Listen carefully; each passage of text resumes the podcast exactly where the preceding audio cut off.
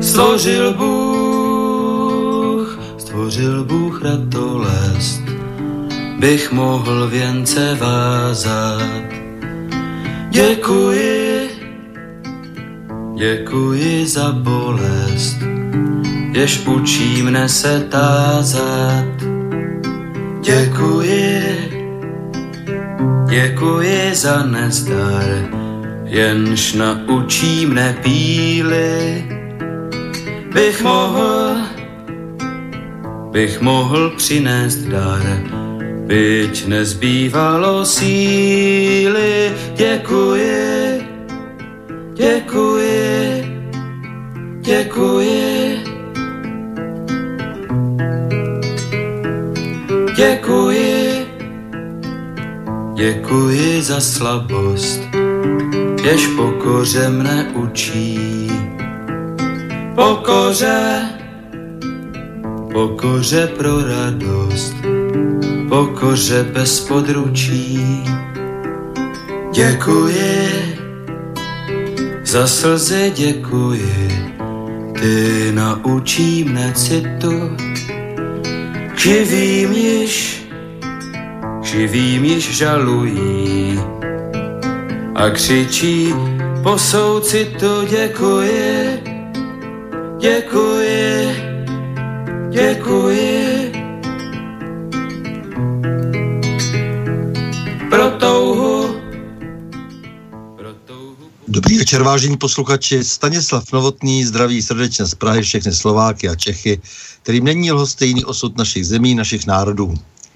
Je zřejmé, že povaha a podoba euroatlantické civilizace se mění takřka před očima a že se celý svět dostává do nového pohybu. Je také zřejmé, že tento pohyb má a bude mít značný vliv na kvalitu života jednoho každého z nás a na naše národní bytí uprostřed Evropy. O projevech těchto změn, o jejich důsledcích, o jejich fatálnosti, či naopak o možných reakcích a řešeních, tedy o jejich plusech a mínusech se připovídáme v pořadu na Prahu změn. Jinými slovy diskutujeme o zkušenostech, znalostech, názorech a činech výrazných osobností žijících v naší složité době.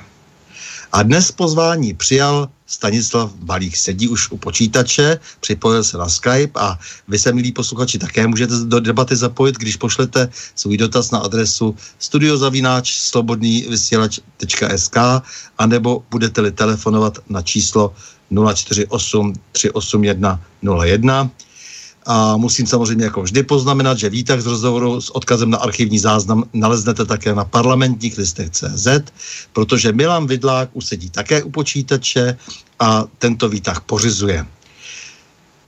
Stanislav Balík, major v záloze a bývalý náčelník skupiny humanitních oborů na Vyškovské vojenské akademii, zakladatel Masarykovsko-Baťovské akademie, dnes učitel na základní škole ve Znojině. Zabývá se bezpečností, politikou, historií, vojenstvím a komunikačními dovednostmi. Dobrý večer, pane Stanislave. Dobrý večer, zdravím posluchače slovenského vysílače.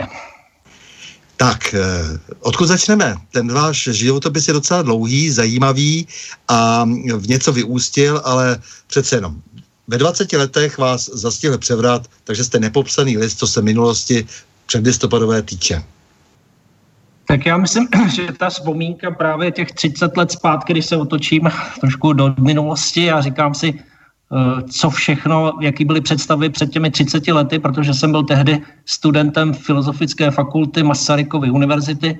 Promiňte, tehdy ne Masarykovi, Jana Evangelisty Purkyně, protože tehdy Masarykovo jméno bylo zapovězeno.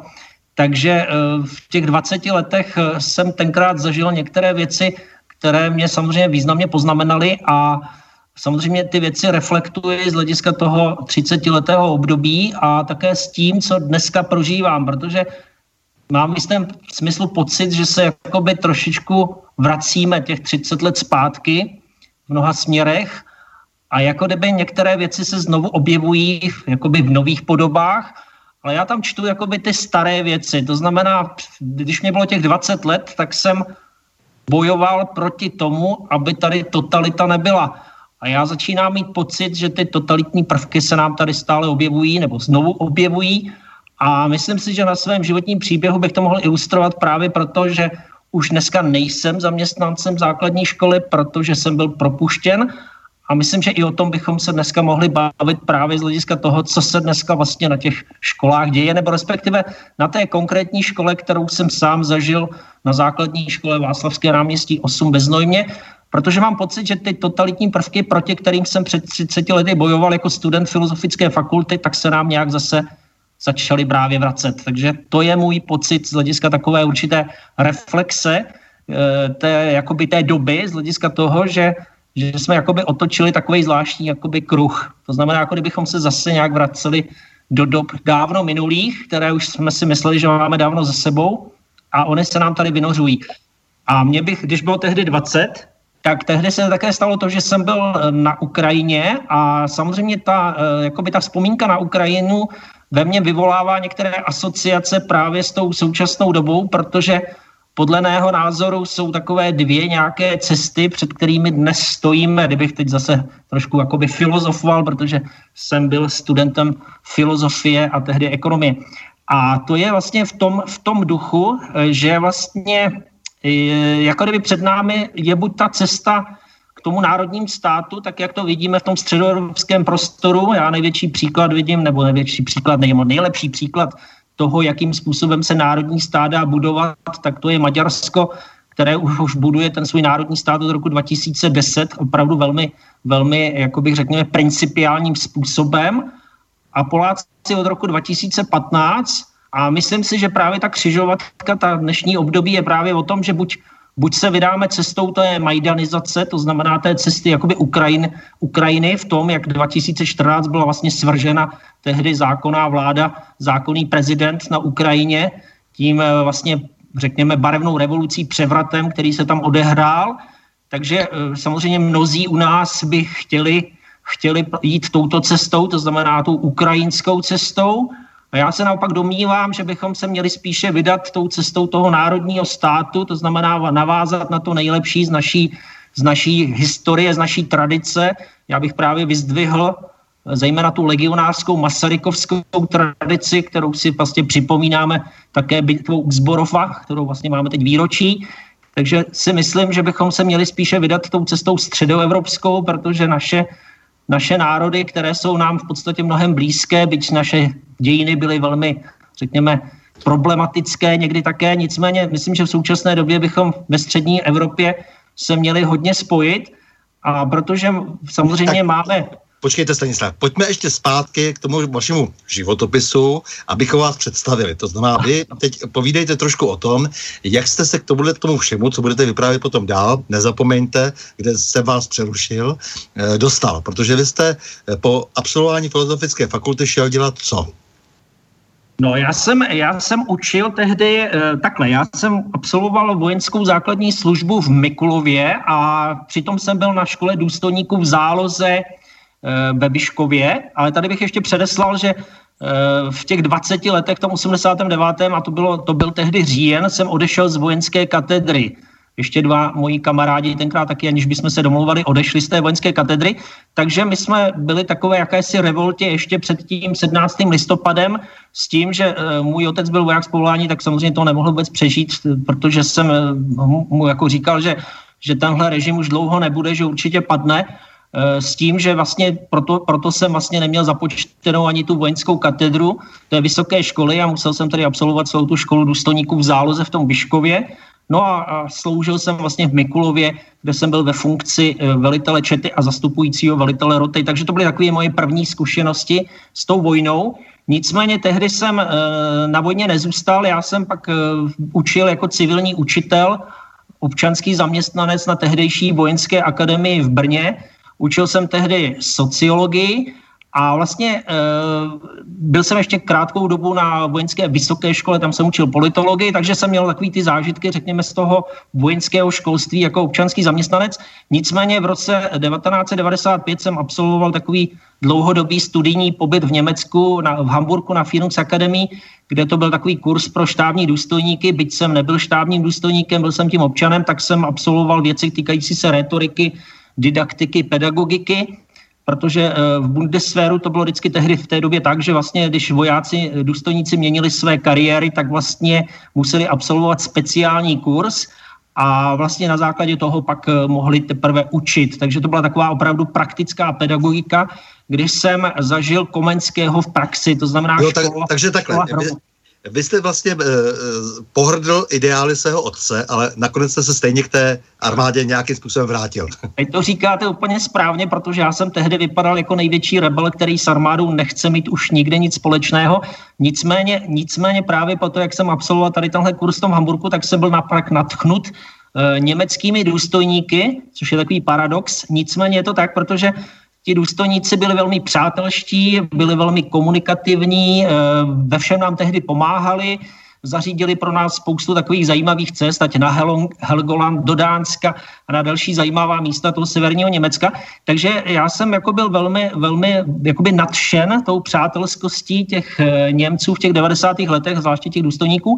A vlastně na základě toho pak vlastně došlo k tomu takovému osudovému rozhodnutí, protože profesoři a docenti na tehdejší vojenské akademii eh, v Brně nebyli nadšeni těmi novými poznatky, respektive praktickými dovednostmi, protože já jsem pak eh, připravoval speciální eh, jakoby pedagogické a zejména komunikační kurzy mediální komunikace pro eh, školu generálního štábu, která tam tehdy byla pro ty nejvyšší důstojníky. To se velice podařilo, ten kurz.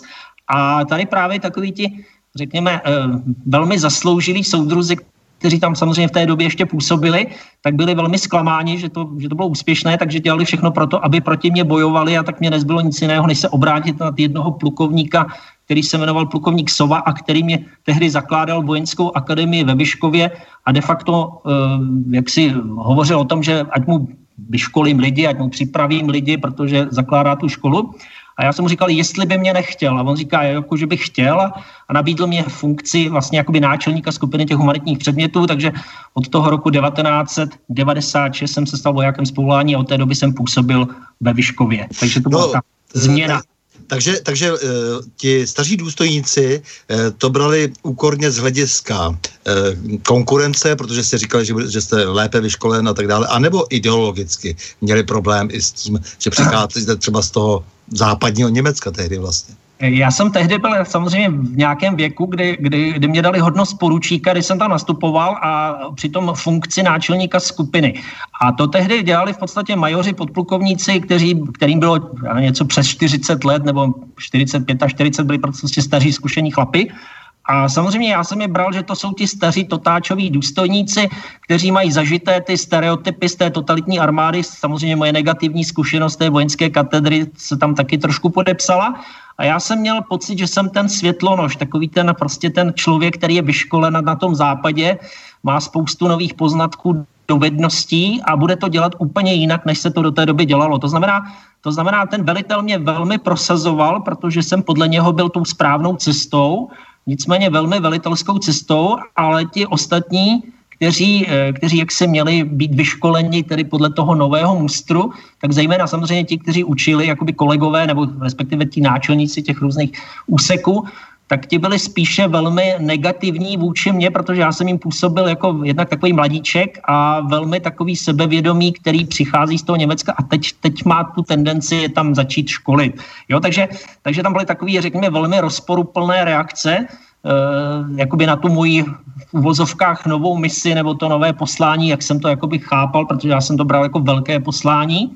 Ale co se týče těch kurzů, které jsem začal realizovat, tak tam musím říct, že byly velice pozitivní reakce, protože ono to opravdu nebylo školomecké, ono to nebylo pište si, ono to bylo prostě trénujme, pojďme trénovat, pojďme si to zkusit, pojďme, pojďme prostě dělat právě tu filozofii, řekněme, Komenského, jakoby opravdu škola hrou, a což na tehdejší armádu bylo něco nepředstavitelného, protože ta armáda prostě byla nějak podle jakéhosi mustru dělána, ti lidé to měli samozřejmě nějak zažité a tak jsem působil jako nějaký takový člověk z jiné planety, jo? takže v tomto smyslu mám takové e, velmi zajímavé zkušenosti. Nicméně, nicméně můžu říct, že pak, pak, jak se to začalo rozjíždět celé ty kurzy, co jsem všechno dělal, vymýšlel ty nové věci, tak ta práce byla velmi kreativní a mě to hrozně bavilo, protože paradoxně nikdo by moc neočekával kreativní práci v armádě, ale právě protože to byla taková ta nová oblast, nikdo to jiný nedělal a já jsem to pojal opravdu tvůrčím způsobem a strašně mi to bavilo, takže prostě proto se to rozjelo. Celé, celý ten nový systém vzdělávání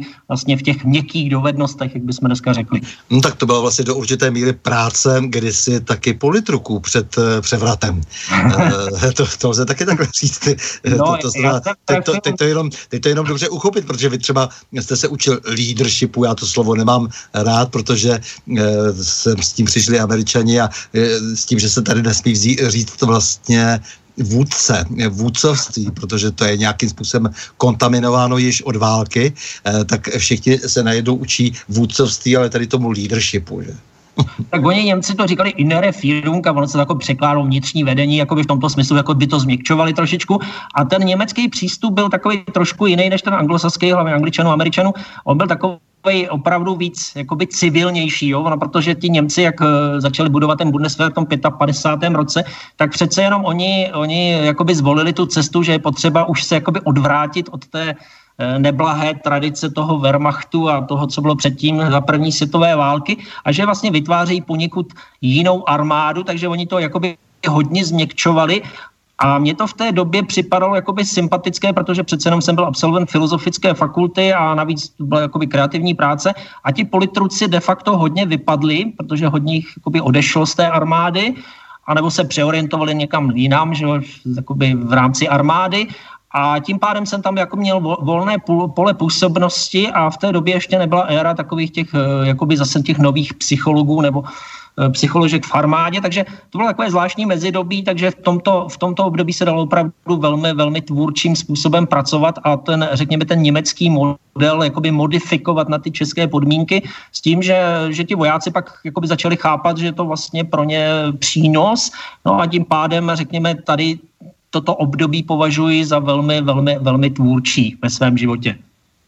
No a jak jste vlastně skončil? Proč jste skončil? Jak to, jak to celé vlastně se vyvíjelo a e, proč najednou armáda přestala a vy jste se začal věnovat něčemu jinému? No, my tady máme e, naše slovenské přátele. Já jsem e, v těch koncem těch 90. let začal dělat hodně kurzy mediální komunikace pro slovenskou armádu, protože tehdy do Vyškova přijel tiskový mluvčí Eh, sl- slovenského ministra obrany s tím, že ono se mu to hrozně zalíbilo, když jsem vlastně seznámil s tím, co dělám a vlastně chtěl něco podobného, aby se rozvíjelo na Slovensku. Takže já jsem pak jel do Vysokých Tater, v Tatranských Zrubech jsem tam začal dělat kurzy a v Trenčanských Teplicích a měl jsem hodně skupin a byly to týdenní kurzy, takže já jsem pak byl daleko více na Slovensku, než dokonce ve Vyškově.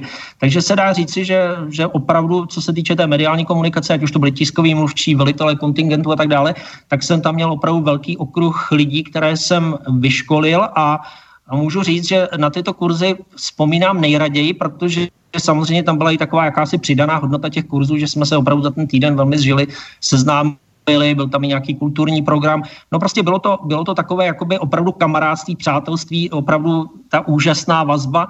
A je to také dáno tím, že já mám babičku z Těrchové, takže vlastně já mám hodně slovenských příbuzných.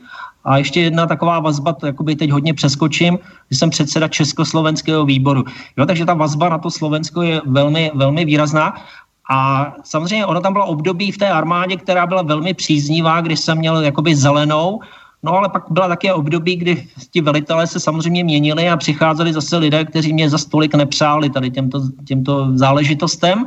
A pak bych řekl, když už se teda bláží, blížíme k tomu konci mé vojenské kariéry, tak tam bych řekl, že byl takový jeden z hlavních problémů, že, že tyto, řekněme, měkké dovednosti, tady ten uh, leadership, jak, dneska, jak se dneska všude zdůrazňuje, byl svého času popelkou, ale to se změnilo, to se změnilo teď ty poslední roky, že najednou eh, to, co je v armádě klasicky, jako by ty tvrdé dovednosti, což je zejména taktika, bylo dáno na, vždycky na ten piedestal a ty měkké dovednosti byly spíše takovým tím přídavkem, jak by to podle mého názoru snad mělo i být, tak se stala jakoby změna, že najednou přišel taková jakási zase móda, jakoby ta americká móda, že eh, lidé měli pocit, někteří velitelé, Eh, samozřejmě to o konkrétních lidech, že naopak na tom by se to všechno mělo postavit a v tu chvíli to byla tragédie, protože eh, nekompetentní lidé mi do toho začali mluvit, zatímco předtím jsem tam měl do značné míry tvůrčí svobodu.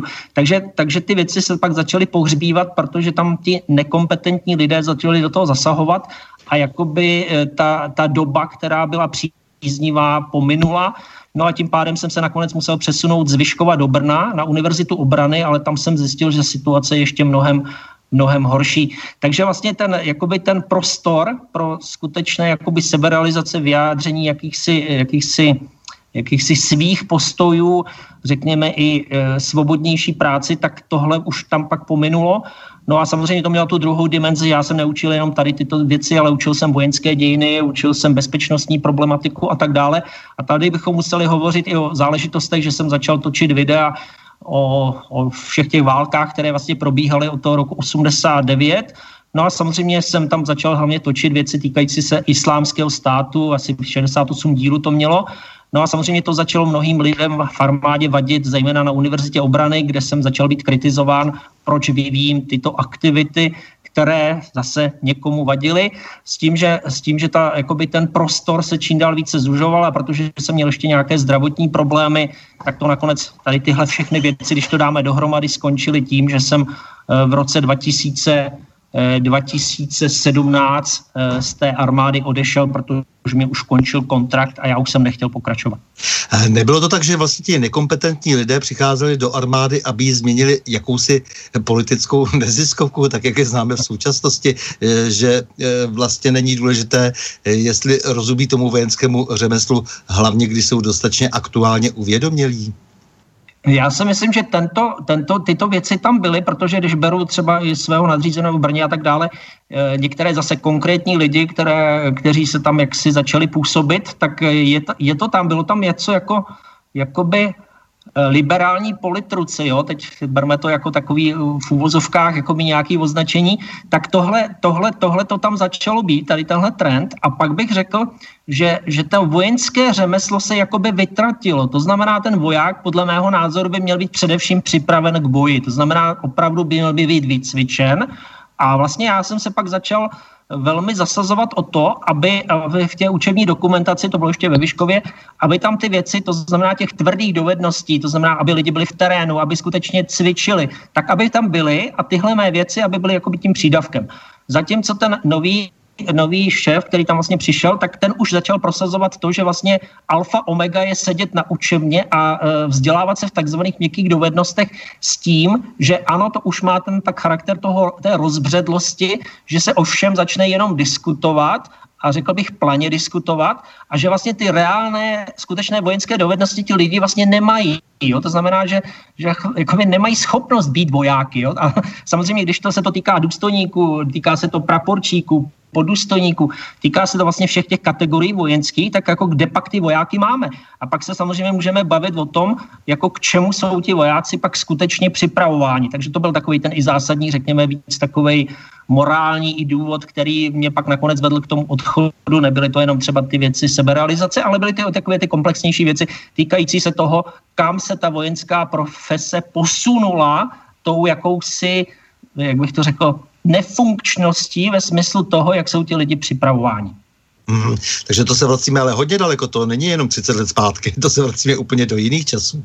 Eh, pokud, pokud je to tak, že ty měkké dovednosti, teda eh, to znamená ta eh, příprava politrucká je důležitější, když to řeknu ošklivě, pokud to byly ti, ti ideologové třeba liberální demokracie, protože ti mají pořád pocit, že musí dávat nějaké přívlastky té demokracii a přichází s celým aparátem jakéhosi pojmosloví, které končí až u toho, že se vlastně vytváří z původně eh, k jinému eh, určení důležitých úřadů, orgánů, jakési rock'n'rollové skupiny, tak, tak prostě to se vracíme opravdu někam úplně jinam. Byť to mělo samozřejmě jiný výraz a jinou podobu, ale to srovnání mě tady napadá samozřejmě.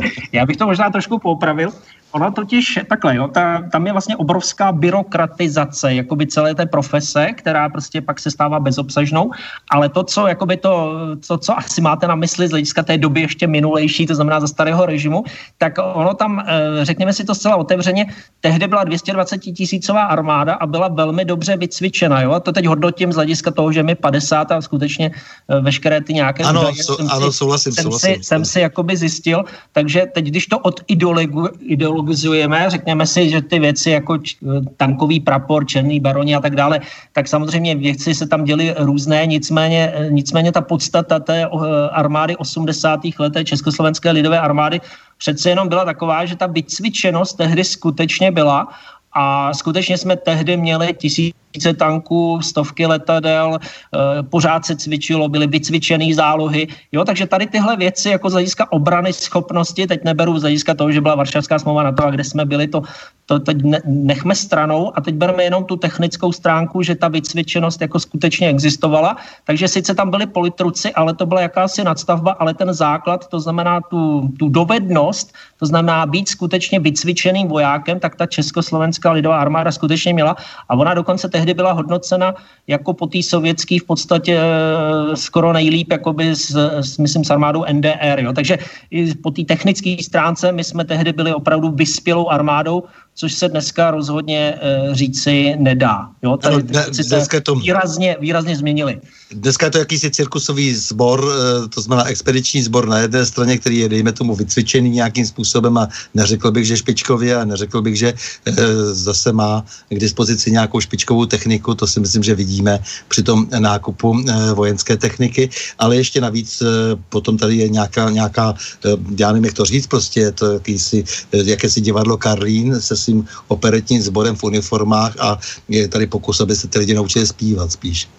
Je, je, to, je to tak, protože vlastně tady je opravdu takový malý, malý počet skutečných vojáků, kteří se točí v těch misích, což je velice omezený počet, to je opravdu ně, několik tisíc vojáků a v podstatě ten zbytek je to v podstatě jakoby to zabezpečení, které je samozřejmě velmi, velmi rozvětvené a je to prostě dělané tak, aby opravdu uh, velký počet byl v podstatě v kancelářích jakoby spíše úředníků a nikoli, nikoli bojovníků. Jo? Takže tady ty věci se posunuly tím, tím, tímto směrem a myslím, že z hlediska obrany schopnosti země je to neblahý vývoj. Tak a vy jste se rozhodl v roce 17, že odejdete. Ještě něco řekněte k tomu, jak jste zakládal Masarykovskou Baťovskou akademii. Eh, co jste si o toho sliboval, anebo jakou roli to plní, čemu je to dobré? Já jsem jakoby chtěl využít všech těch svých znalostí, dovedností z armády v podstatě v tom civilním sektoru s tím, že jsem chápal jakoby ten ideový odkaz právě, protože jsem dělal ty legie že jsem vždycky studoval Masaryka a vždycky jsem to byl jako ideový východisko sám pro sebe, tak jsem bral, že tady, tady, tady bych chtěl navázat a samozřejmě to Baťovský, to je zase to, že, eh, že jsem chápal, že právě ten Tomáš Baťa, ale Jan, Jan Antonín Baťa byli vlastně takovými mistry, co se týká skutečného podnikání, skutečných jakýchsi morálních kvalit, ale hlavně opravdu kvalita, jo? že tam prostě byla opravdu ta podnikatelská kvalita a mám pocit, že po 89. a tu bychom se zase dostali trošku k jinému tématu, eh, jsme se tam jak si netrefili. To znamená, nenavázalo se na tuto tradici první republiky, ať už Masaryka, Baťu a vůbec z hlediska té, těch ideí té první republiky a my jsme skočili poněkud někam jinam a já si to, jakoby, jsem si to dost jakoby uvědomoval a tam byla vlastně tendence uh, udělat moduly kurzů, které by samozřejmě byly jakoby ty dovednostní, no a pak tam bylo spoustu přednášek, které byly z hlediska, z hlediska těch vědomostních věcí, z hlediska té vlastenecké tradice a i z hlediska aktuálních, řekněme, geopolitických uh, témat. No a samozřejmě já jsem pak jakoby spoustu těch přednášek pak uh, realizoval, nebo i těch kurzů jsem realizoval v rámci té Masarykovské Baťovské akademie. A to je nějaká skupina lidí, nebo to jste jenom vy sám a já nevím, jak to vypadá, jak to funguje ta akademie? No, tak je to, je to v podstatě jakoby o mně s tím, že jsem měl, nebo mám ještě kolegyni, která mi s tím pomáhá. A já jsem v podstatě byl ten člověk, který dělal jako lektor samozřejmě ty kurzy, ať už pro městskou policii nebo pro další složky a pro armádu. A samozřejmě tam byly ty věci, které jsem ty, jakoby v té teoretické podobě, tak to byly spíš jakoby pro knihovny, muzea a tak dále, a, ale také pro školy. Já jsem vlastně jakoby už v té době jakoby cítil jakoby tu naléhavost, že vlastně ta naše mladá generace je jakoby ta ztracená generace, že vlastně tato vlastenecká výchova v nějaké podobě eh, vlastně jako chybí. Jo. Takže jsem si jakoby uvědomoval, že je potřeba, eh, potřeba ty mladý jakoby inspirovat a jakoby nakopnout tím správným směrem tom smyslu, že ta vlastenecká výchova by se tam měla jakoby vrátit. A já jsem bral, já jsem bral to, že vlastně 100 let Československa, to už jsme v roce teda 2018, a bral jsem to jako takový jako velký impuls, který by jakoby umožňoval jakoby to pomyslné druhé národní obrození s tím, že teď ty desetiletí byly jakoby odnárodňovací a teď jsem to bral, že bychom těch 100 let mohli využít tomu, abychom se zase vraceli k tomu odkazu našich předků. A samozřejmě ta Masarykovská-Baťovská akademie měla být jakoby tím jakoby prostředkem k tomu, jak realizovat tento, řekněme, cíl, který jsem si, který jsem si dal. Hmm. No a takže jste v tom roce 17 odešel sám dobrovolně z armády. to jsem odešel dobrovolně, protože já už jsem jakoby v armádě být nechtěl, měl jsem mít ty zdravotní problémy a jak jsem o tom hovořil, ta situace už byla úplně jiná, než, než v těch dřívějších dobách. A já jsem cítil, že vlastně jakoby nemám prostor a jakoby nemůžu realizovat skutečně ty věci tak, jak jsem si představoval, takže prostě přišel čas odejít z armády a začít to teda dělat v civilu v té Masarykovsko-Batěvské akademii s tím, že jsem si teda připravil půdu k tomu, abych mohl tady tyto věci, tyto věci realizovat. A opravdu cítím, jakoby, že, že jakoby ta epocha jakoby skončila a cítil jsem, že už jakoby ta míra té svobody je opravdu minimální a že, že jsme v nějakém zúženém prostoru. Jo, takže jsem cítil, že v tom státním sektoru je už ta, vládne taková atmosféra poněkud jiná a že vlastně ta, ty možnosti tam de facto nejsou tak, jak byly v těch dřívějších obdobích. Tlačil na vás někdo třeba, vyhrožoval vám, říkal, že takhle to dál hochu nepůjde, prostě rozmysli si prostě dobře své další působení.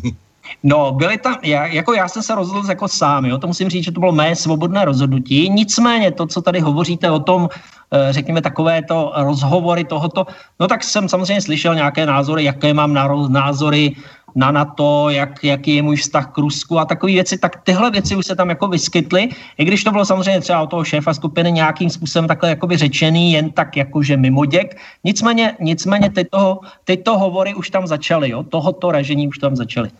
No mimochodem, jaké máte názory teda na to NATO?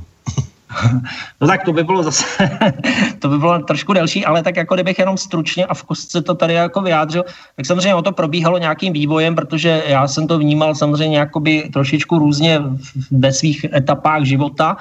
Eh, samozřejmě potom 89. roce jsem to chápal, a to jsem chápal jakoby, jakoby i trošku selským rozumem, že se rozpustila tehdy Varšavská smlouva, že v roce 1991 a já jsem, eh, a dokonce si vzpomínám tehdy na Václava Havla, jak vlastně říkal, že by se měla rozpustit eh, vlastně i na to, jo? to byl vlastně jako jeden výrok, o tom se už dneska moc neví nebo nemluví, nicméně to tehdy zaznělo a já jsem si tehdy říkal, to jsem ještě vlastně nebyl v armádě, jsem si říkal, no to je dobrý nápad, vlastně když zmizelo na to, tak Eh, teda když zmizela Varšavská smlouva, tak proč by mělo být na to, jo? Že, jsem, že jsem to chápal, že to bylo v tom v, té, v kontextu studené války a že ta studená válka skončila, no tak proč by měly být jakoby ty dva bloky, když ten jeden blok zmizel. To jsem si jakoby v tu chvíli samozřejmě říkal.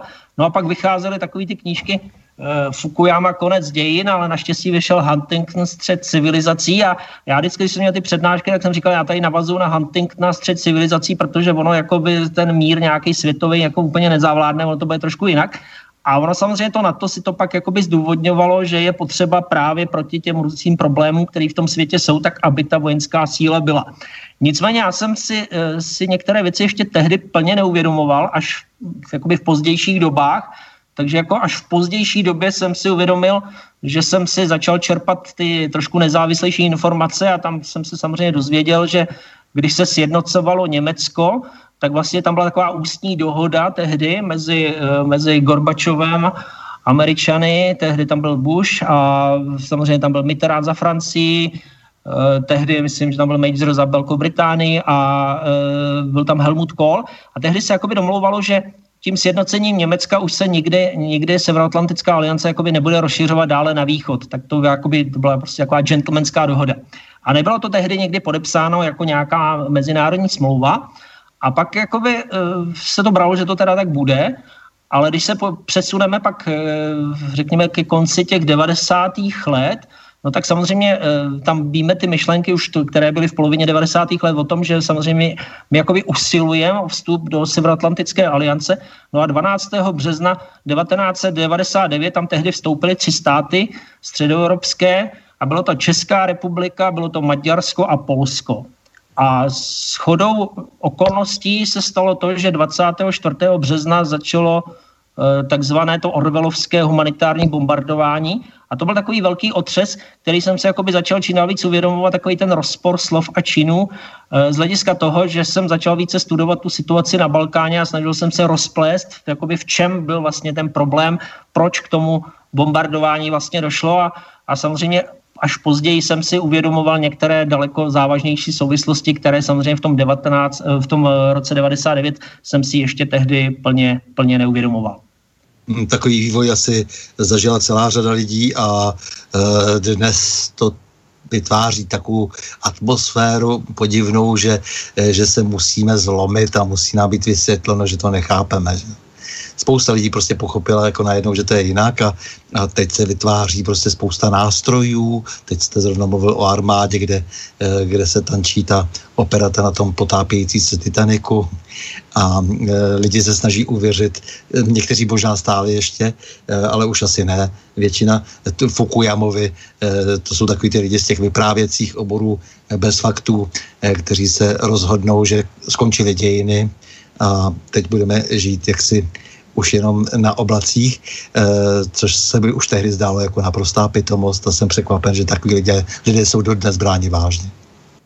Jo, já si, myslím, já si myslím, že určitě, ale já jsem si to pak začal rozplétat eh, jakoby celý ten příběh, protože já jsem se pak začal zabývat jakoby islamistickým terorismem a tady těma věcma, protože samozřejmě pak už byl 11. Eh, září 2001 a já jsem pak vlastně začal dělat ty témata týkající se právě těch, té islamistické hrozby, protože to se pak stal jakoby vážný problém a já jsem si pak uvědomil, že ten problém je jakoby starší, protože on měl kořeny už eh, koncem 70. let eh, minulého století v Afghánistánu, protože pak jsem si prostudoval Zbigněva Břežinského všechny, všechny jeho texty, jsem si pečlivě prostudoval a tam byly některé věci, které velmi upřímně eh, jakoby sděluje v tom smyslu, že tehdy vlastně američané podporovali, tehdy jim říkali mujahedíni, že říkali jim bojovníci za svobodu a byla to taková ta 150 tisícová armáda právě islamistů, kteří vlastně bojovali proti eh, sovětské armádě a byli vysíláni eh, z Pakistánu. Takže já, když jsem si to pak ty věci jakoby zmapoval, tak on vlastně ten Zbigněk Břežinský pak zcela jednoznačně říká, No ale to nám stálo za to, protože jsme vyhráli tu studenou válku, tak jsme ty lidi potřebovali a museli jsme je zaplatit a museli jsme je vycvičit a tak dále. Jo. Takže ty věci byly takhle zase jakoby podaný z, toho, z tohoto hlediska a je zajímavé, že když tyhle informace dávám zcela pravdivě při dnešních přednáškách týkající se třeba islámského státu, protože to trošku do historie, abych to objasnil, tak je zajímavý, že jednou v Šumperku jsem dělal přednášku a to byl nabitý sál, bylo tam asi 150 lidí a bylo to teda hodně, tam byli tehdy sympatizanti SPD, ale byli tam i hodně e, někteří lidi z ODS. A je zajímavé, že když jsem hovořil o tom Afghánistánu, tak tam demonstrativně na výzvu místního funkcionáře ODS tady tyto lidé odešli, protože říkali, že to je bolševická nalejvárna. Takže já, když jsem vlastně jakoby pravdivě zobrazoval přímo na textech Zbigněva Břežinského, protože on to opravdu přiznal, že, že ty věci takhle dělali, tak eh, vlastně to bylo, to bylo chápáno jako špatně, protože jakoby ten příběh, ten, ten mytologický příběh je brán jakoby jinak pro mnoho lidí, kteří, eh, kteří jsou v zajetí nějakých svých utkvělých nějakých představ nebo dogmat, ale chybí jim prostě vědomosti, znalosti, prostě neví o tom de facto vůbec nic. No samozřejmě Břežinský byl tak upřímný, že popsal celý ten svůj e, atak na východ, celý ten Drang nach Osten e, Spojených států, ano, který ano. pozorujeme nejenom v našich zemích, ale už dneska e, na Ukrajině a jde se dál a dál. E, takže on poskytl tu kuchařku, už ji začal psát někde v roce 74 a, a kdybychom si ji přečetli, tak bychom věděli, na čem jsme. Jednoduše, ale ono se to naplňuje se všem všady. To je normální konspirační praxe, to už ani není konspirace.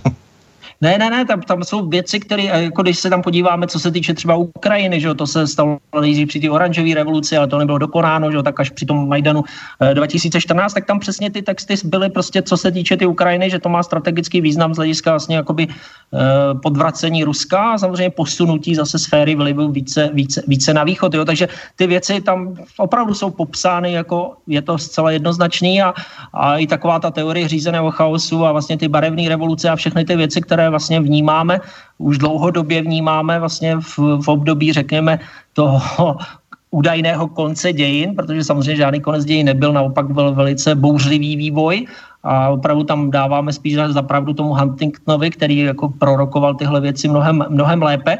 Nicméně Zbigněv Břežinský jde do těch praktických věcí a týká se to samozřejmě těch amerických geopolitických zájmů, jo, takže tam ty věci jsou zcela jednoznačně popsány. No a tak jste odešel z armády a rozhodl jste se už tehdy, že budete učit na základní škole, nebo kde jste chtěl učit? Ne, ne, ne, já jsem měl představu, že eh, budu, budu dělat tu Masarykovskou baťovskou akademii, ale eh, na jaře 2000, eh, na začátku 2000, roku 2018 tam byly jako by takový dva nápady tam začaly být. Jeden nápad byl, že já jsem studoval střední školu v Luhačovicích a byla to knihkupecká škola, měl jsem k tomu takový srdečný vztah, protože tam byly takové výrazné pedagogické osobnosti, zejména učitel, pozdější ředitel pan Uherka a paní Svobodová a bylo to, měl jsem je na světovou literaturu, vědeckou odbornou literaturu a zkrátka dali mi takový nějaký velice dobrý všeobecný přehled, který mě, který mě pak přivedl na půdu Filozofické fakulty do Brna. A já jsem, protože jsem cítil takovou jakousi nostalgii a protože v té době bylo, eh, to bylo roku ještě 2017, tehdy bylo 30 eh, let od maturity a bylo tam 50 let výročí školy, tak jsem si řekl, že by nebylo špatné roku 2018 tam uspořádat mezinárodní konferenci ke stému výročí Československa. Takže to byla taková velká myšlenka, která mě pak držela samozřejmě po celý rok toho 2018 až do toho října, 22. října, kdy, 21. a 22. října, kdy se ta konference uskutečnila. No a pak ještě tam přišel jeden nápad, že bych mohl zkusit v rámci teda toho těch svých myšlenek zkusit jakoby v politickém boji, jakoby senátní volby v Brně a tam ta motivace byla, protože pan rektor uh, Beck, docent Beck tehdy, uh, jak si v lednu vyhlásil, že že bude kandidovat a to mě jakoby podnítilo, protože jsem znal jeho názory, znal jsem jeho, jeho činy, jeho skutky, které realizoval na půdě uh, Masarykovy univerzity a cítil jsem, že to je právě takový ten ideový protipol, tak jsem se chtěl vymezit a chtěl jsem to zkusit jakoby v té politické praxi těch senátních voleb Brně. Takže tam bylo takových více aktivit, které se v té době, eh, řekněme, sešly. A samozřejmě to takový velice náročný období, protože já jsem to samozřejmě pojal velmi idealisticky, takže těch peněz za stolik nebylo. Kandidoval jsem na kandidáce Alternativa pro Česko jako nezávislý kandidát samozřejmě tam bylo s tím taky spoustu problémů. Takže prostě je tam spoustu takových zkušeností, které jsem nabil, řekněme, přímo v té praktické politice, jakoby, nebo praktického politického boje ve smyslu senátních voleb, kdy jsem si spoustu věcí, eh, řekněme, více uvědomil, než v tom předcházejícím období, které bylo v armádě. No a pak jste šel do té školy? Protože se to nepovedlo, tak jste šel do školy, chtěl jste dělat politiku původně. No, ta politika, ano, ano, ano. Ta politika se nepovedla, ta konference proběhla, ta se naopak myslím, že se výborně povedla, ta konference byla podle mě skvělá. Nicméně pak jsem cítil, že jsem se trochu po všech stránkách vyčerpal a, že, a, a měl jsem ideu, a tu, tu ideu jsem měl taky už v dřívějších dobách, že bych eh, zkusil takový ten obrozenecký ideál jako učitel základní školy. Přitom bych dělal samozřejmě spoustu těch přednášek pro, pro lidi, no a přitom bych občas něco publikoval nebo a takhle, jo. Takže takhle jsem si to nějak, jakoby nějak hm, jako vysnil, tu představu. No a proto jsem nastoupil 12. listopadu roku 2018 na základní školu do Znojma Slavské náměstí 8 a učil jsem tam dějepis a český jazyk, což, což jakoby sedělo, byť český jazyk jsem neměl vystudovaný, ale jak jsem brzy zjistil, tak eh, protože ta úroveň dnešních základních škol nebo ta konkrétní školy tam přímo ve Znojmě byla už tak neobyčejně nízko a inkluze a další další problémy, které prostě jsou v našem školství, tak když jsem takoby nahlédl jakoby praxi, že to, jak jsem to tam zažíval, tak jsem viděl, že opravdu se to pohybuje strašlivě nízko, že ta úroveň děsivým způsobem poklesla, ta úroveň vzdělanosti a ani v nejhorších snech jsem si nepředstavoval, co, co, co skutečně bude ta realita. Takže tam začalo to angažmá na té e, základní škole ve Znojmě. No dobře, a e, nějak na vás reagovala paní ředitelka, protože jste se proti ní velmi ostře vymezil. No tak ono zpočátku všechno vypadalo velmi idylicky, protože paní ředitelku, když jsme viděl poprvé, paní ředitelku Jahodovou, tak my jsme si jako v celku jakoby porozuměli. Eh, ona říká, že tady potřebuje toho učitele, říkala, že mm, jako bude ráda, když teda budu učit. A já jsem říkal, že to beru jako trvalé a ona říká, no to je jakoby zástup, ale, ale ten člověk už nikdy nenastoupí, tak vy tady můžete učit v podstatě do důchodu. Jo? Takhle to nějak jako pojala. No a já jsem si říkal, tak proč ne, tak je to, je to z hlediska toho, těch věcí, o kterých jsem hovořil, že by se to takhle mohlo realizovat. Nicméně, nicméně, e, nicméně ta realita nakonec byla úplně jiná, protože já jsem zpočátku skutečně jakoby se přetransformoval na to učitele základní školy, samozřejmě tam bylo potřeba řešit ty, ty kázeňské věci a tak dále, což jsem na vojenských školách samozřejmě neřešil, a, protože ti lidi byli samozřejmě na jiný úrovni, ale to jsem všechno zvládl, to jsem se přetransformoval, zmákl a všem jsem říkal, tohle je docela dobrý model, tohle by šlo až přišel strašlivý šok a to přišlo 9. ledna tohoto roku. Jo. Tam se jakoby úplně všechno změnilo. Uh, spadly mě šupiny v očí uh, slovy uh, hrdinu Valtaryho románu. Prostě najednou jsem prozřel a najednou jsem si uvědomil, že všechno, všechno je jinak, než jsem si myslel. Jo. Takže ta realita se tam prudce změnila.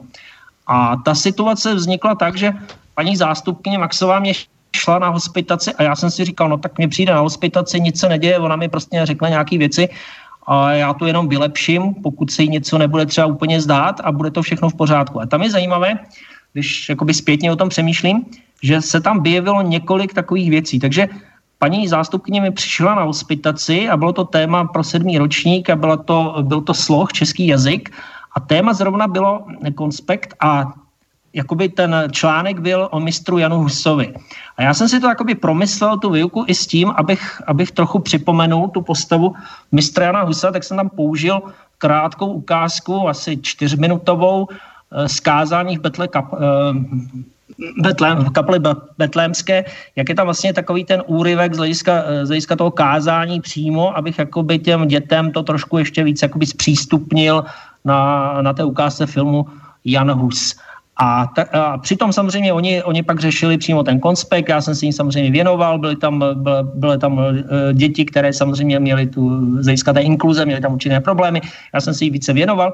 A musím říct, že z hlediska, z hlediska toho celkového mého dojmu, ty, ty děti tehdy žádný kázeňský problémy, hlásili se, byli velmi aktivní, já jsem vyhodnotil ty nejlepší, jo, prostě všechno proběhlo podle mě jako výborně, neviděl jsem tam v podstatě nějaký vážnější problém, a měl jsem si napsat zpětnou vazbu jakoby na tu hodinu, tak jsem si napsal zpětnou vazbu, napsal jsem si to jako velmi pozitivně, protože jsem to tak skutečně vnímal a šel jsem úplně v pohodě do té ředitelny, že jsem si myslel, že, že si velmi přátelsky může maximálně povykládat, jestli by se třeba ještě nedalo něco vylepšit.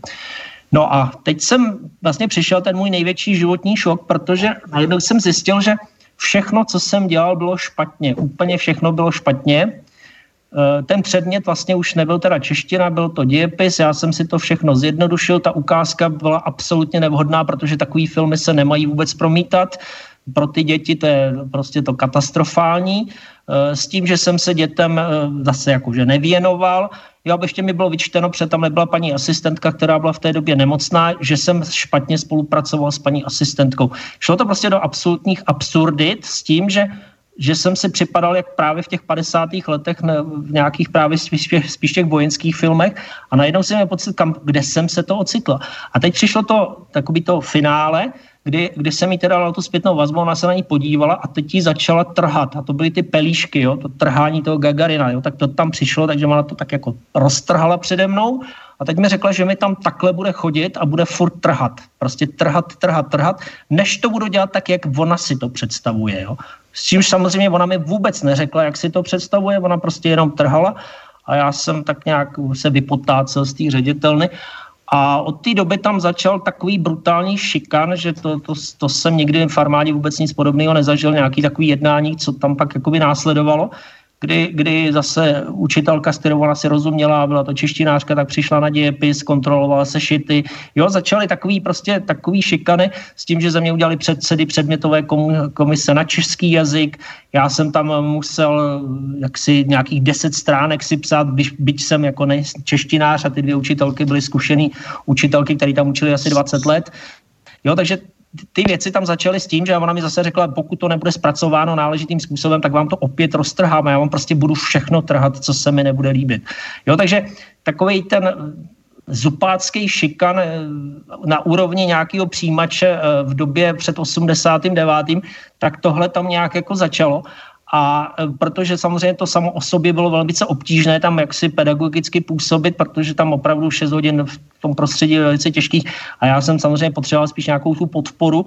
A teď tam podpora vlastně žádná nebyla a naopak ty klacky pod nohy a naopak tady to, co jsem teď hovořil, o čem, co se tam přihodilo, tak ono to nakonec vedlo, že jsem 21. ledna úplně, úplně zdravotně skolaboval, 22. jsem byl u doktora a pak jsme řešili spoustu zdravotních problémů, které prostě jsem, který jsem měl, které nechci úplně dopodrobna líčit. Nicméně nikdy jsem nebyl v pracovní neschopnosti, tuším, to je pět měsíců, jo, vlastně teď do konce června, jo, takže to jsem nikdy v životě nezažil, zažil jsem to teprve na té základní škole a tohle byl pro mě absolutní šok. Jo, prostě úplně, úplný šok, jako kdyby jsme se vrátili do 50. let, jako kdyby probíhala nějaká kulturní revoluce Mao Tse-tunga v Číně, Eh, jako kdyby tam byla nějaká Heidrichiáda. Prostě všechny takové ty neblahé věci se mi tam prostě promítaly, že, že, že se koncentrovali eh, v tom období, kdy, kdy jsem to tam začal zažívat vlastně tím neblahým způsobem od toho 9. ledna. Tak, tak, takhle, takhle to cítím. No. A máte pocit, eh, že to byla iniciativa paní ředitelky, nebo no, jenom, jenom její osobní iniciativa, nebo že tam byl nějaký tlak na ní? No já jsem, já jsem si to pak začal rozplétat, protože samozřejmě pak začali lidé někteří eh, jaksi eh, hovořit, že protože já jsem pak jako zjistil, co se tam vlastně na té škole děje a lidi se mi pak sami vozívali, pak se mnou komunikovali a já jsem pak nějak jako zjistil, že tam pro, pro, proběhl nějaký takový mini Majdan eh, roku 2000, 2018 v létě, kdy tam byl starý ředitel, který tam byl 18 let a, a měl tři roky do důchodu a, a byl to velice pohodový lidský člověk, takový charakterní vlastenec se vším všudy. A tento člověk byl zlikvidován, zlikvidován v podstatě takovým, řekněme, já bych se nebal s půjčem, prostě zlikvidován a na, na jeho místo přišla ta ředitelka s tou novou zástupkyní a oni tam jakoby, jakoby zavedli ten nový systém, jo, takový ten nový no, rádoby řád, ale já, si, já bych to nazval totalitou, která tam prostě najednou v tu chvíli byla. A oni celkově za ten rok, já jsem pak počítal, že, tak celkově zlikvidovali 10 lidí, kteří opravdu byli zlikvidováni. Někteří mají velk, vážné zdravotní problémy. Eh, samozřejmě eh, ty lidi se strašně začali bát, tam byl strašný strach, jo, tam prostě bylo slídění, donášení, eh, strašná atmosféra tam začala vládnout a tak tady, tady ty věci jakoby začínám jakoby chápat v tom kontextu jakoby e, toho něčeho, co nám vlastně jakoby hrozí v souvislosti s tím, co se teď děje v té společnosti, že někteří by chtěli takovou nějakou tu e, Majdanovou změnu, jakoby tu ukrajinskou cestu a já prostě cítím, že na té škole to tam jako všechno bylo, jo? že to tam prostě začalo probíhat a vlastně já jsem byl opravdu za dva měsíce zlikvidován. Jo? A to, se, to jsem ani nejhorší snad by si nepředstavil, že to je možný na základní škole, ale tohle se stalo. No a máte pocit, že, že tady opravdu byl vyvíjen nějaký vnější tlak, dokonce politický, nebo je to, nebo už jako ty lidé jsou tak daleko, že, že vlastně si vytváří své mikrostruktury, ve kterých takto konají a mají pocit určité nadřazenosti vůči okolí. Ještě jedna podotázka. Ty lidi, kteří přišli a vystřídali ty ostatní, byli kvalifikovanější, měli vyšší faktické vzdělání, protože vy jste byl na, myslím, na základní školu překvalifikován naopak. No to si, to si, to si, to si takhle myslím. Já si, já si, já si myslím, že, eh, že, že právě ti kvalitní, jak se byli, byli, byli takhle likvidováni a rozhodně me, eh, více kvalitní rozhodně nepřicházeli. Já si myslím, že tam byla spíš taková mocenská svévole, a která ovšem měla politické podhoubí, protože kdybych to rozvedl dál, tak já jsem nakonec napsal 10 stížností, přišly tam tři inspekce, hodně se ty věci začaly řešit, pak tam byl velký průser paní ředitelky, protože paní ředitelka s jednou učitelkou byla eh, v Praze na výletě s žáky a dva žáky, protože že špatně spočítali, měli o dva víc a, a měli pocit, že tam zrovna zlobí, tak okamžitě poslali linkovým autobusem z Prahy do Znojma bez pedagogického dozoru, což eh, já jsem se pak bavil s řadou pedagogů a říkali, že to by bylo okamžitě na vyhazov, na hodinový vyhazov, jakože to je nepředstavitelný, že, že se stalo, že třeba, já nevím, učitel pustil jenom ve Znojmě kousíček a okamžitě letěl a paní ředitelka, tam se, tam se nedělo nic, jako že prostě nic se neděje, to je všechno v pořádku, protože takhle, že jí všechno projde a tam se pak ukázalo, kde vlastně je ten problém, protože tam bylo politické krytí od pana starosty, protože dneska jakoby je obrovská pravomoc eh, starostů z hlediska zřizovatele, to znamená, oni můžou rozhodovat o řediteli základní školy. No a pokud, pokud tato ředitelka byla jaksi, řekněme, spjata s daným starostou ve Znojmě, no tak eh, byla jakoby neodvolatelná, mohla v podstatě provádět se svými zaměstnanci cokoliv, dokonce i se svými dětmi cokoliv a nakonec se zjistilo, že ani na zaměstnancích, ale co je nejhorší, ani na dětech vlastně vůbec nezáleží. Na těch dětech vůbec jí nezáleželo. Jí bylo lhostejný. Jo, to znamená, takhle, jo, takhle bych to viděl. Tu politickou podporu tam byla, proto tam ta své vole, jo, ta absolutní své vole mocenská jako mohla existovat. Vy jste velký vlastenec, je to vás velmi známo. Máte pocit, že to mohlo být také zapříčněno tím, že jste takový, jaký jste a že se nehodíte dnes do těch škatulí, které se tady chystají v těch všech sorošovských programech? No já si myslím, že Gleichhaltovat, zestejnit, eh, totalitně nějak úplně upravit do té podoby nějakého multikulturalismu, postmoderny nebo něčeho podobného, tak to mě opravdu nejde. Jo. Ale já jsem tam jakoby působil velmi, velmi slušně, vstřícně, jo, tam prostě nic jakoby nebylo, jakoby, ale já jsem ve zborovně občas samozřejmě hovořil s těmi kolegy v celku otevřeně a já jsem si neuvědomil, že, že jako cokoliv se tam řekne, tak okamžitě se donese, jo, okamžitě se, to já jsem si jakoby až tak neuvědomoval, protože já jsem si, že se budeme bavit úplně normálně kolegiálně, jakoby na rovinu. A tohle jsem jakoby podcenil, protože e, jako ani v armádě jsem nebyl tak zvyklý, že by, že by si člověk musel dávat pozor na každou větu, kterou řekne. Jo. To znamená, e, ty, ty moje myšlenky, které jsou v podstatě transparentní, jo, které jsou opravdu vlastenecké, které prostě vycházejí z toho mého já a které prostě prezentuju v podstatě všude, tak samozřejmě tohle tam mohlo být samozřejmě jedním z důvodů, mohlo tam být samozřejmě, že jsem jiný, že jsem třeba doktor filozofie, že mám za sebou třeba, že jsem odešel vlastně z vysoké školy, což je úplně jiný stupeň než třeba základní škola.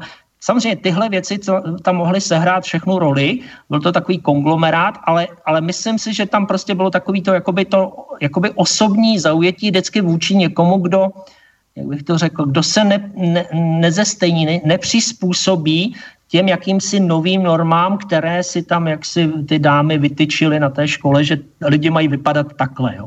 Nějak, podle nějakého mustru.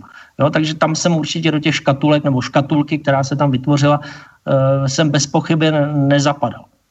Eh, máte pocit po těch zkušenostech, že uh, ta přílišná feminizace školství školství nesvědčí? Já si myslím, že je škodlivá ta přílišná feminizace, tak jak se to stalo v našem školství. Ta opravdu přesáhlo už jakoby vešk- veškerou míru. Samozřejmě to, co jsem tam viděl, jakým způsobem to fakt fungovalo, tak to je, to je, to je opravdu ad absurdum, kam až, kam až to došlo. Samozřejmě to je i ta inkluze a tak dále. Prostě já bych řekl, že ty, všechny ty, eh, ty takzvané reformy, změny, změny, změny, změny pro změny, které se tady realizují už dlouhodobě, tak mají samozřejmě ty fatální důsledky. Já si myslím, že eh, naše školství, a teď beru obecně, jo, ať je to základní, střední eh, a i vysoké školství, protože mám přehled samozřejmě i od svých eh, kamarádů, kolegů a tak dále, jak to vlastně vypadá i na těch ostatních typech naší škol, tak si myslím, že to je katastrofální situace, která volá jaksi pro okamžitou nápravu, jo, ale ale to asi opravdu musí být v té politické rovině, protože pokud se to Maďarům a Polákům jako daří napravovat, tak je to prostě proto, že se tam změnila politika. No a vy jste se tak eh, rozjel, že jste se vlastně eh, pustil dokonce do neomezené protestní hladovky 18. června. To už bylo takový zoufalství, protože já jsem cítil, jak, jak ty odpovědi chodily a tak, jako že vlastně všichni to hrajou do značné míry do autu, že vlastně ono se řekne, že jakože něco nebylo úplně třeba košer, ale paní ředitelka v podstatě postupovala jakoby dobře. Jo. To znamená, eh, to znamená jakoby vlk se nažral, koza zůstala celá, nic se nemění a jede se dál. Jo? To znamená, ta paní ředitelka mohla vesele pokračovat v té své politice, což ona dělala, takže ty lidi byli další postižení. E, dokonce bylo zakazovaný, aby kdokoliv se mnou udržoval jakýkoliv kontakt. Jo? Bylo tam braný to, že jsem ten nejhorší vyvrhel, jaký se kdy narodil, už jenom proto, že jsem si stěžoval. E, hned vlastně, jak jsem eh, to řešil na inspekci práce a přijel, ta, přijel tam inspektor práce, tak mě hned volali a okamžitě vrátím klíče, protože už se mnou nikdo nepočítá. Jo, tam prostě takové ty věci už tam jakoby byly a ta hladovka to už bylo takový vyvrcholení, kde jsem cítil takový zoufalství, že se nikoho nedovoláte, jo, že prostě nikoho to nezajímá, je to úplně lhostejno a že vlastně já jsem měl opravdu tu nejlepší vůli učit na té základní škole podle svého nejlepšího vědomí a svědomí a když jsem si pak stěžoval, tak jsem byl vlastně ten nejhorší a zase braný a všichni ti, co by nějakým způsobem byli vázáni na mě, tak zase všechno je špatně. Takže v tomto smyslu eh, všichni ti lidé, kteří nějakým způsobem eh, jakoby byli jiní nebo se vymykají, mají být jakoby zlikvidováni. A já jsem to pak bral jako obecnějším rovině poukázat na tento problém. Ukázat, že v našem základním školství, konkrétně na té základní škole ve Znojmě, je skutečně vážný problém, který může mít fatální důsledky pro naši budoucnost. Eh, tak doufejme, že to bude mít třeba i to naše povídání nějaký následek, že třeba proběhne nějaká veřejná diskuze, protože by bylo dobré, aby se eh, paní ředitelka Jahodová vyjádřila k tomu, co říkáte a aby proběhla uh, diskuze, ve které se bude třeba i zjišťovat, v jakém stavu opravdu naše základní školství je. Já si myslím, že určitě, že by to bylo velice vhodné, aby, aby, jsme, aby jsme se o tom problému začali bavit. To znamená, začněme se pravdivě bavit o reálných problémech, které tady máme a to základní školství skutečně volal potom, abychom se o tom začali bavit a samozřejmě o tomto konkrétním problému, který si samozřejmě můžeme zobecnit z hlediska toho, že tady jsou opravdu velice vážné problémy, kam jsme se jakoby dopracovali za těch několik desetiletí.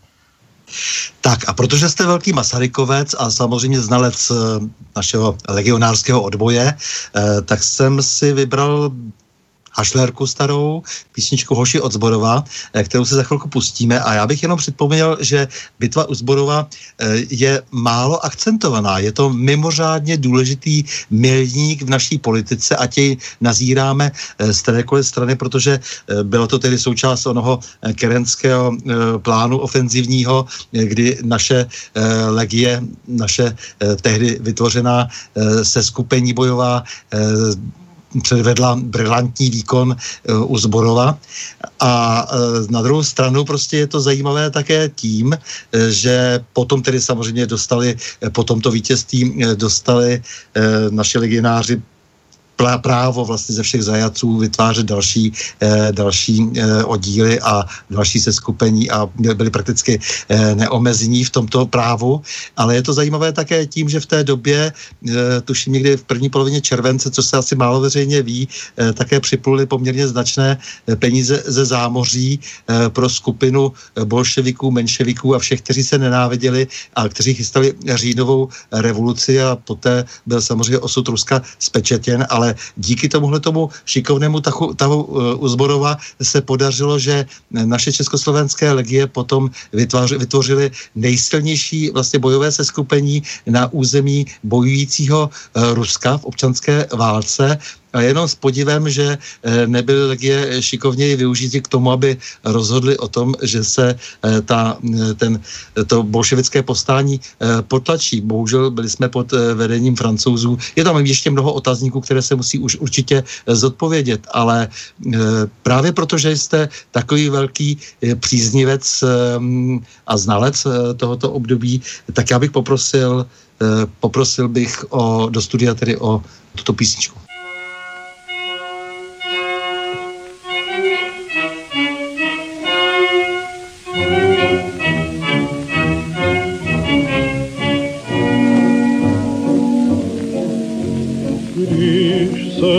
Soumrak sklání na zborovskou plání sluneční, když zhasne svět.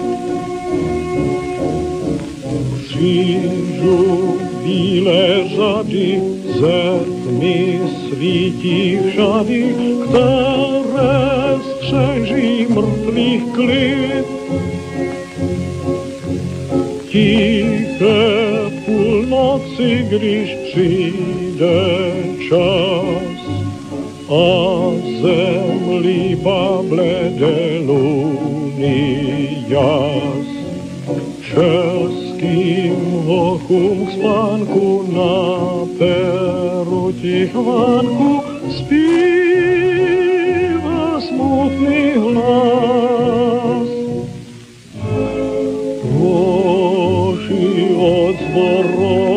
Klidně v zemi spíte, vy se nikdy více domů nevrátíte, vy se nevrátíte nikdy více zpátky, více nezříte svou zem. Mužně jste se byli, mužně vydobili svoji vlasti svobodu. Máte věčně žíti, příkladem vždy býti všemu svému národu. Jeden každý zád. Doved mužně pro vlast umírat. Vaší krve rudé národ vždycky bude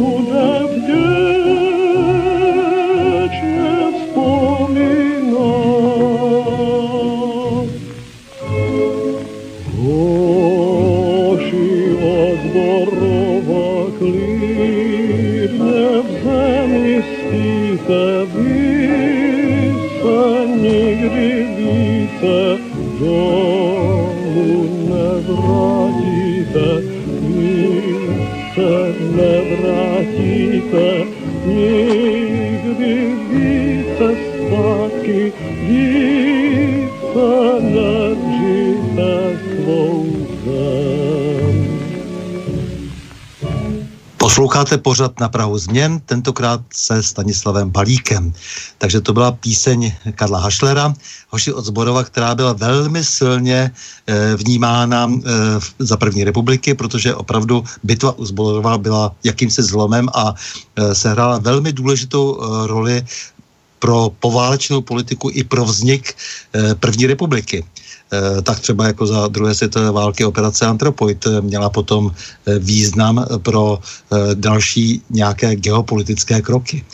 Takže v tomto případě ta bitva měla smysl i ten, že, že se prostě rozdělily nějakým způsobem síly, které vlastně počítali ještě s nějakým starým existujícím světem, který už se rozpadal a síly, které už věděli, že nastane svět nový, ale Nicméně dnes zůstává ta doba stále ještě trošku zahalena eh, tajemstvím, protože, jak už jsem říkal, eh, ten Kerenský, který eh, vzal do ruky tu prozatímní moc v Rusku a pak spokojeně odjížděl, jak se dnes už ví, přes americkou ambasádu do Spojených států a mezi tím se připravovali bolševici, kteří byli také odtud placeni k převzetí moci. A zároveň naše legie nijak nevystoupily proti bolševickému režimu. E, to je něco, co je třeba určitě ještě rozkrýt. Co vy na to jako historik? Tak já myslím, že tady tahle, tahle otázka je samozřejmě e, mnohovrstevnatá. Já bych jakoby začal tou bitvou Zborova z hlediska toho, že e, my jsme vlastně takhle, za první republiky se tato tradice skutečně držela. To znamená, legionářská tradice byla jakoby spjata s výročím bitvy u Zborova a je zajímavé, že naše armáda tuto tradici de facto nepřevzala, protože vlastně ono, ono se neslaví, prostě bitva u Zborova už se dneska nezla, neslaví jakoby ten eh, den té armády, tak jak se to dělalo za první republiky, eh, Zlaví se vlastně naš, náš bojový prapor Dárny že, ve Francii. A je to vlastně proto, a to jsem se zase dozvěděl pozadí z hlediska toho, proč tomu tak je, protože zase dotyční funkcionáři v armádě, kteří o tom měli rozhodnout, Eh, nechtěli, nechtěli jezdit na Ukrajinu, ale chtěli jezdit do Francie. Takže až takhle někdy až takhle někde se likviduje vlastně ta tradice a vždycky to musí být spjatý samozřejmě s bitvou. A ta bitva u Zborova samozřejmě měla obrovský význam, obrovský morální význam a samozřejmě ta tradice právě proto se takhle budovalo. A tady v tomhle bych viděl, že právě my jsme na tu první republiku tak nějak úplně nenavázali a je potřeba tyto věci ještě ještě změnit a je potřeba právě na tuto tradici daleko, daleko živějším způsobem reagovat. Takže a co se týče té samotné bitvy, tak tam je samozřejmě takový historický paradox, že když se dneska e, prostě dělí ty dva tábory, v podstatě ne ta tradiční levice, pravice, jak to bylo v dřívějších dobách, ale v podstatě, v podstatě ti lidé, kteří jsou vlastenci, kteří myslí vlastenecky, kteří jsou patrioti, to je ta jedna strana, No a ta druhá strana, to jsou ti různí internacionalisti, kosmopolité, zkrátka dobře lidé, kteří myslí eh, v rámci té globalizace a toho nového světového řádu. Takže tady bych viděl, že že ti legionáři, kteří tam tehdy bojovali u Zborova, tak to byli skuteční vlastenci. To byli ti naši vlastenci. A na té druhé straně tam byli vojáci rakousko-uherské armády, samozřejmě drtivá většina Čechů, když věděli, že Češi jak se útočí, tak se hned zdávala ale byl tam jeden, jeden člověk, nebo takhle, byli tam dva budoucí prezidenti, na té vlastenecké straně byl Ludvík Svoboda, Já jsem napsal o něm některé, nějaké knížky, abych se trošku vrátil k té tradici vlastenecké ve smyslu toho, abychom nezapomínali na některé své osobnosti, které jsme trošku pozapomněli po 89. tak jsem trošku rehabilitoval tuto osobnost. No a na té druhé straně byl Klement Gottwald, který byl právě tím internacionalistou, což se pak plně projevilo, když když se, dostal k moci, když se dostali k moci komunisti, jak se vlastně pak plnili ty směrnice e, z Moskvy a jak se vlastně potlačila ta naše národní a vlastenecká tradice v tom jejich pojetí v těch 50. letech se to jasně projevilo. Co se no, týče těch, jestli, no? jestli ještě do toho můžu trošku stoupit. Ano. Já mám takový pocit, že Klement Gottwald tam uh, vlastně uh, personifikoval typický oportunismus spíš ještě, protože on byl tak trochu připravený se podílet na čemkoliv, kdežto Ludvík Sobora, to je zajímavé, kontinuálně potom byl pořád za hrdinu, i když se po druhé světové válce vzpomínalo jenom na jeho účast ve druhé světové válce. Je, určitě, to samozřejmě to pak se zapomnělo na tu legionářskou tradici, s kterou jak si komunisté skoncovali. Nicméně on ve svých papírech jako tohle uváděl, že samozřejmě legionářem byl, a když to spočítáme, tak skutečně 11 let bojoval za vlast. Když to spočítáme tu první, druhou světovou válku, eh, první a druhý odboj, tak skutečně 11 let bojoval. Takže kdo dneska může něco takového říct, to nemůže říct nikdo. Takže on skutečně měl za sebou všechny ty věci. A co se týče Klementa Gottwalda, tak jasně, tam nakonec byl v podstatě ten oportunismus projevil v řadě, v řadě jeho uh, rozhodnutí a samozřejmě potom v té politické praxi to zcela jednoznačně projevil. Gottwald nebyl teď to, že jo, teď to, teď to byl prostě skutečně, byl sice komunista, ale pak si jaksi vybojoval tu svoji jakousi nezávislost i na Sovětském svazu, i na západě a šel jakousi tou svojí cestou toho, řekněme, toho jejich pojetí, toho, řekněme, socialismu, nebo tak, jak bychom to nazvali, kdežto, kdežto Gottwald se samozřejmě plně podřídil, podřídil tomu moskevskému vedení se, vší, se vším všudy. No a co se týče těch bolševiků, No ještě třetí prezident, třetí prezident seděl v Petrohradě tehdy a řídil ty procesy Masaryk.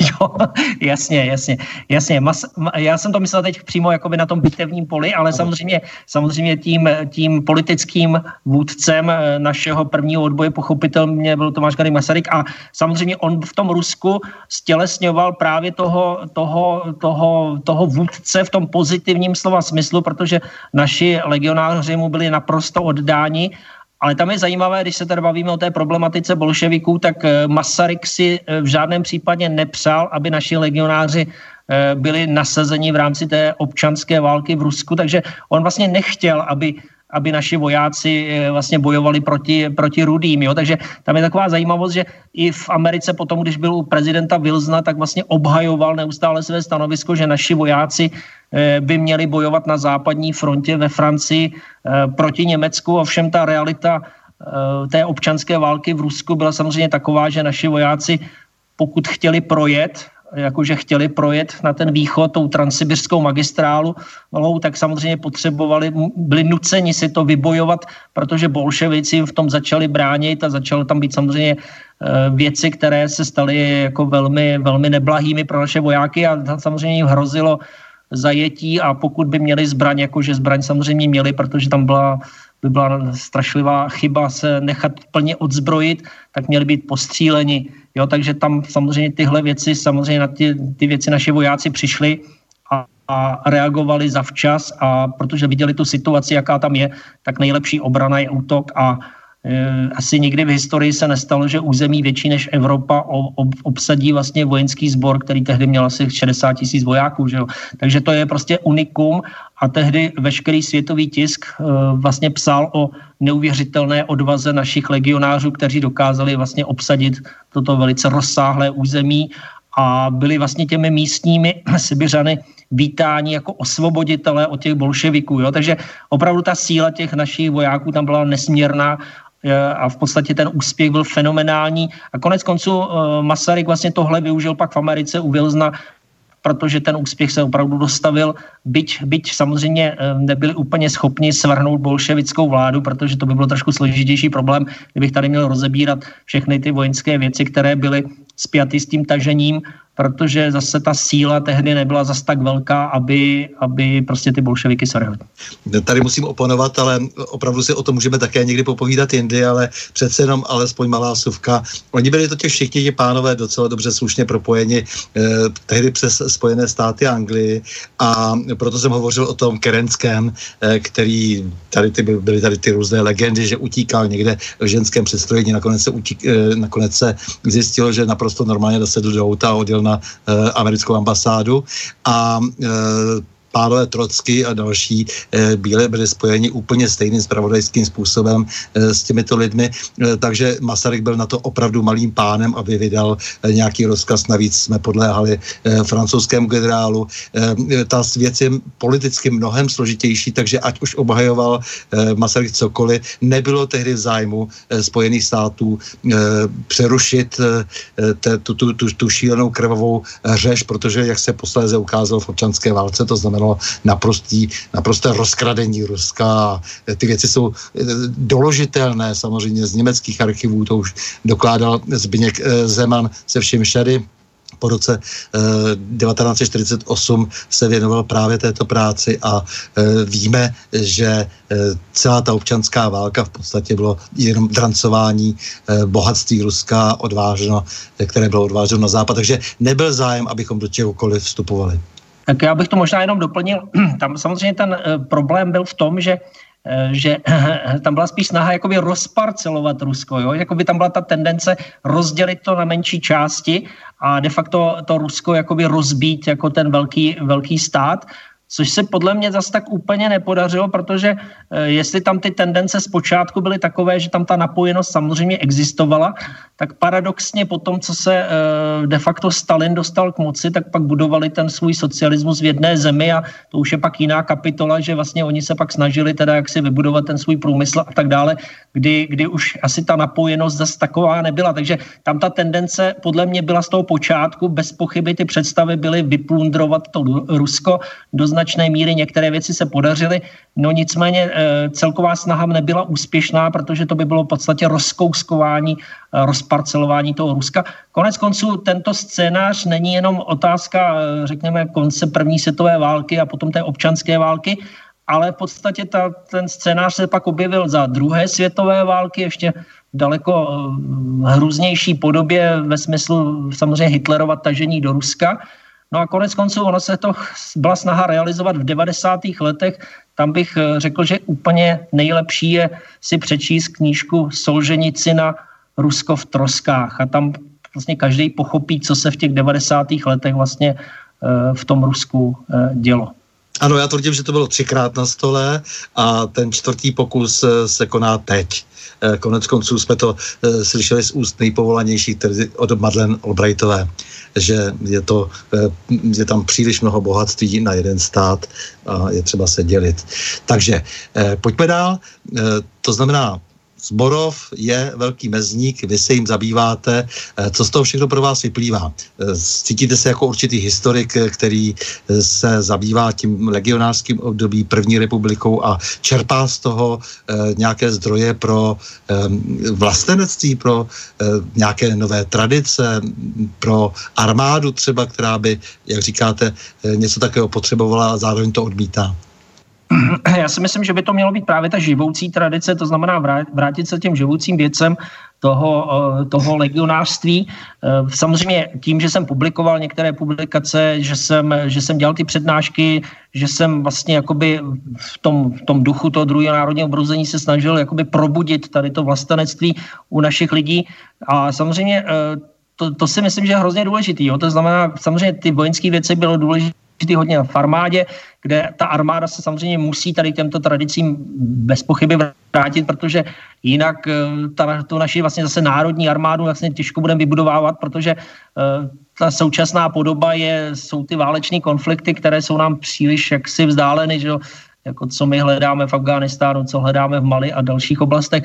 To, to znamená zase se vrátit k té tradici obrany obrany republiky prostě našich hranic. Jo? To znamená to, co je teď v současné době zcela jasně aktuální, kdy se ukazuje, že se to přeneslo do Evropy, kdy vlastně všechny ty e, války, které byly na Blízkém východě, v severní Africe, které se realizovaly, řekněme, v zájmu spíše Spojených států amerických, tak vlastně důsledky, důsledky se řítí na Evropu. Jo? Takže tyhle věci jsou pak důležité z hlediska ob, jakoby obnovení té vlastenecké tradice, eh, která samozřejmě má své kořeny právě v té bitvě u Zborova, v té, v té legionářské tradici, ale musíme to aktualizovat na ten dnešek. To znamená ukázat to v těch nových souvislostech, těch bezpečnostních hrozeb, které před námi tady jsou.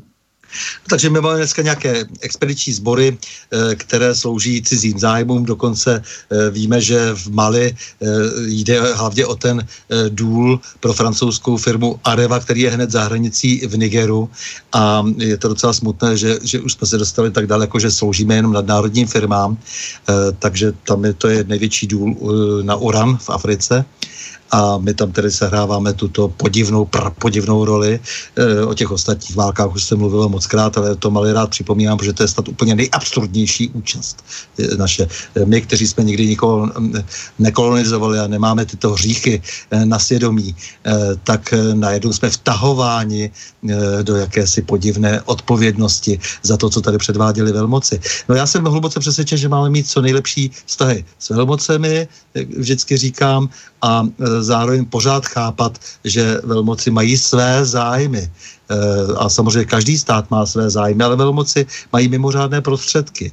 E, a těmi mimořádnými prostředky se snaží prosadit. Máme to vědět. Má to vědět naše armáda.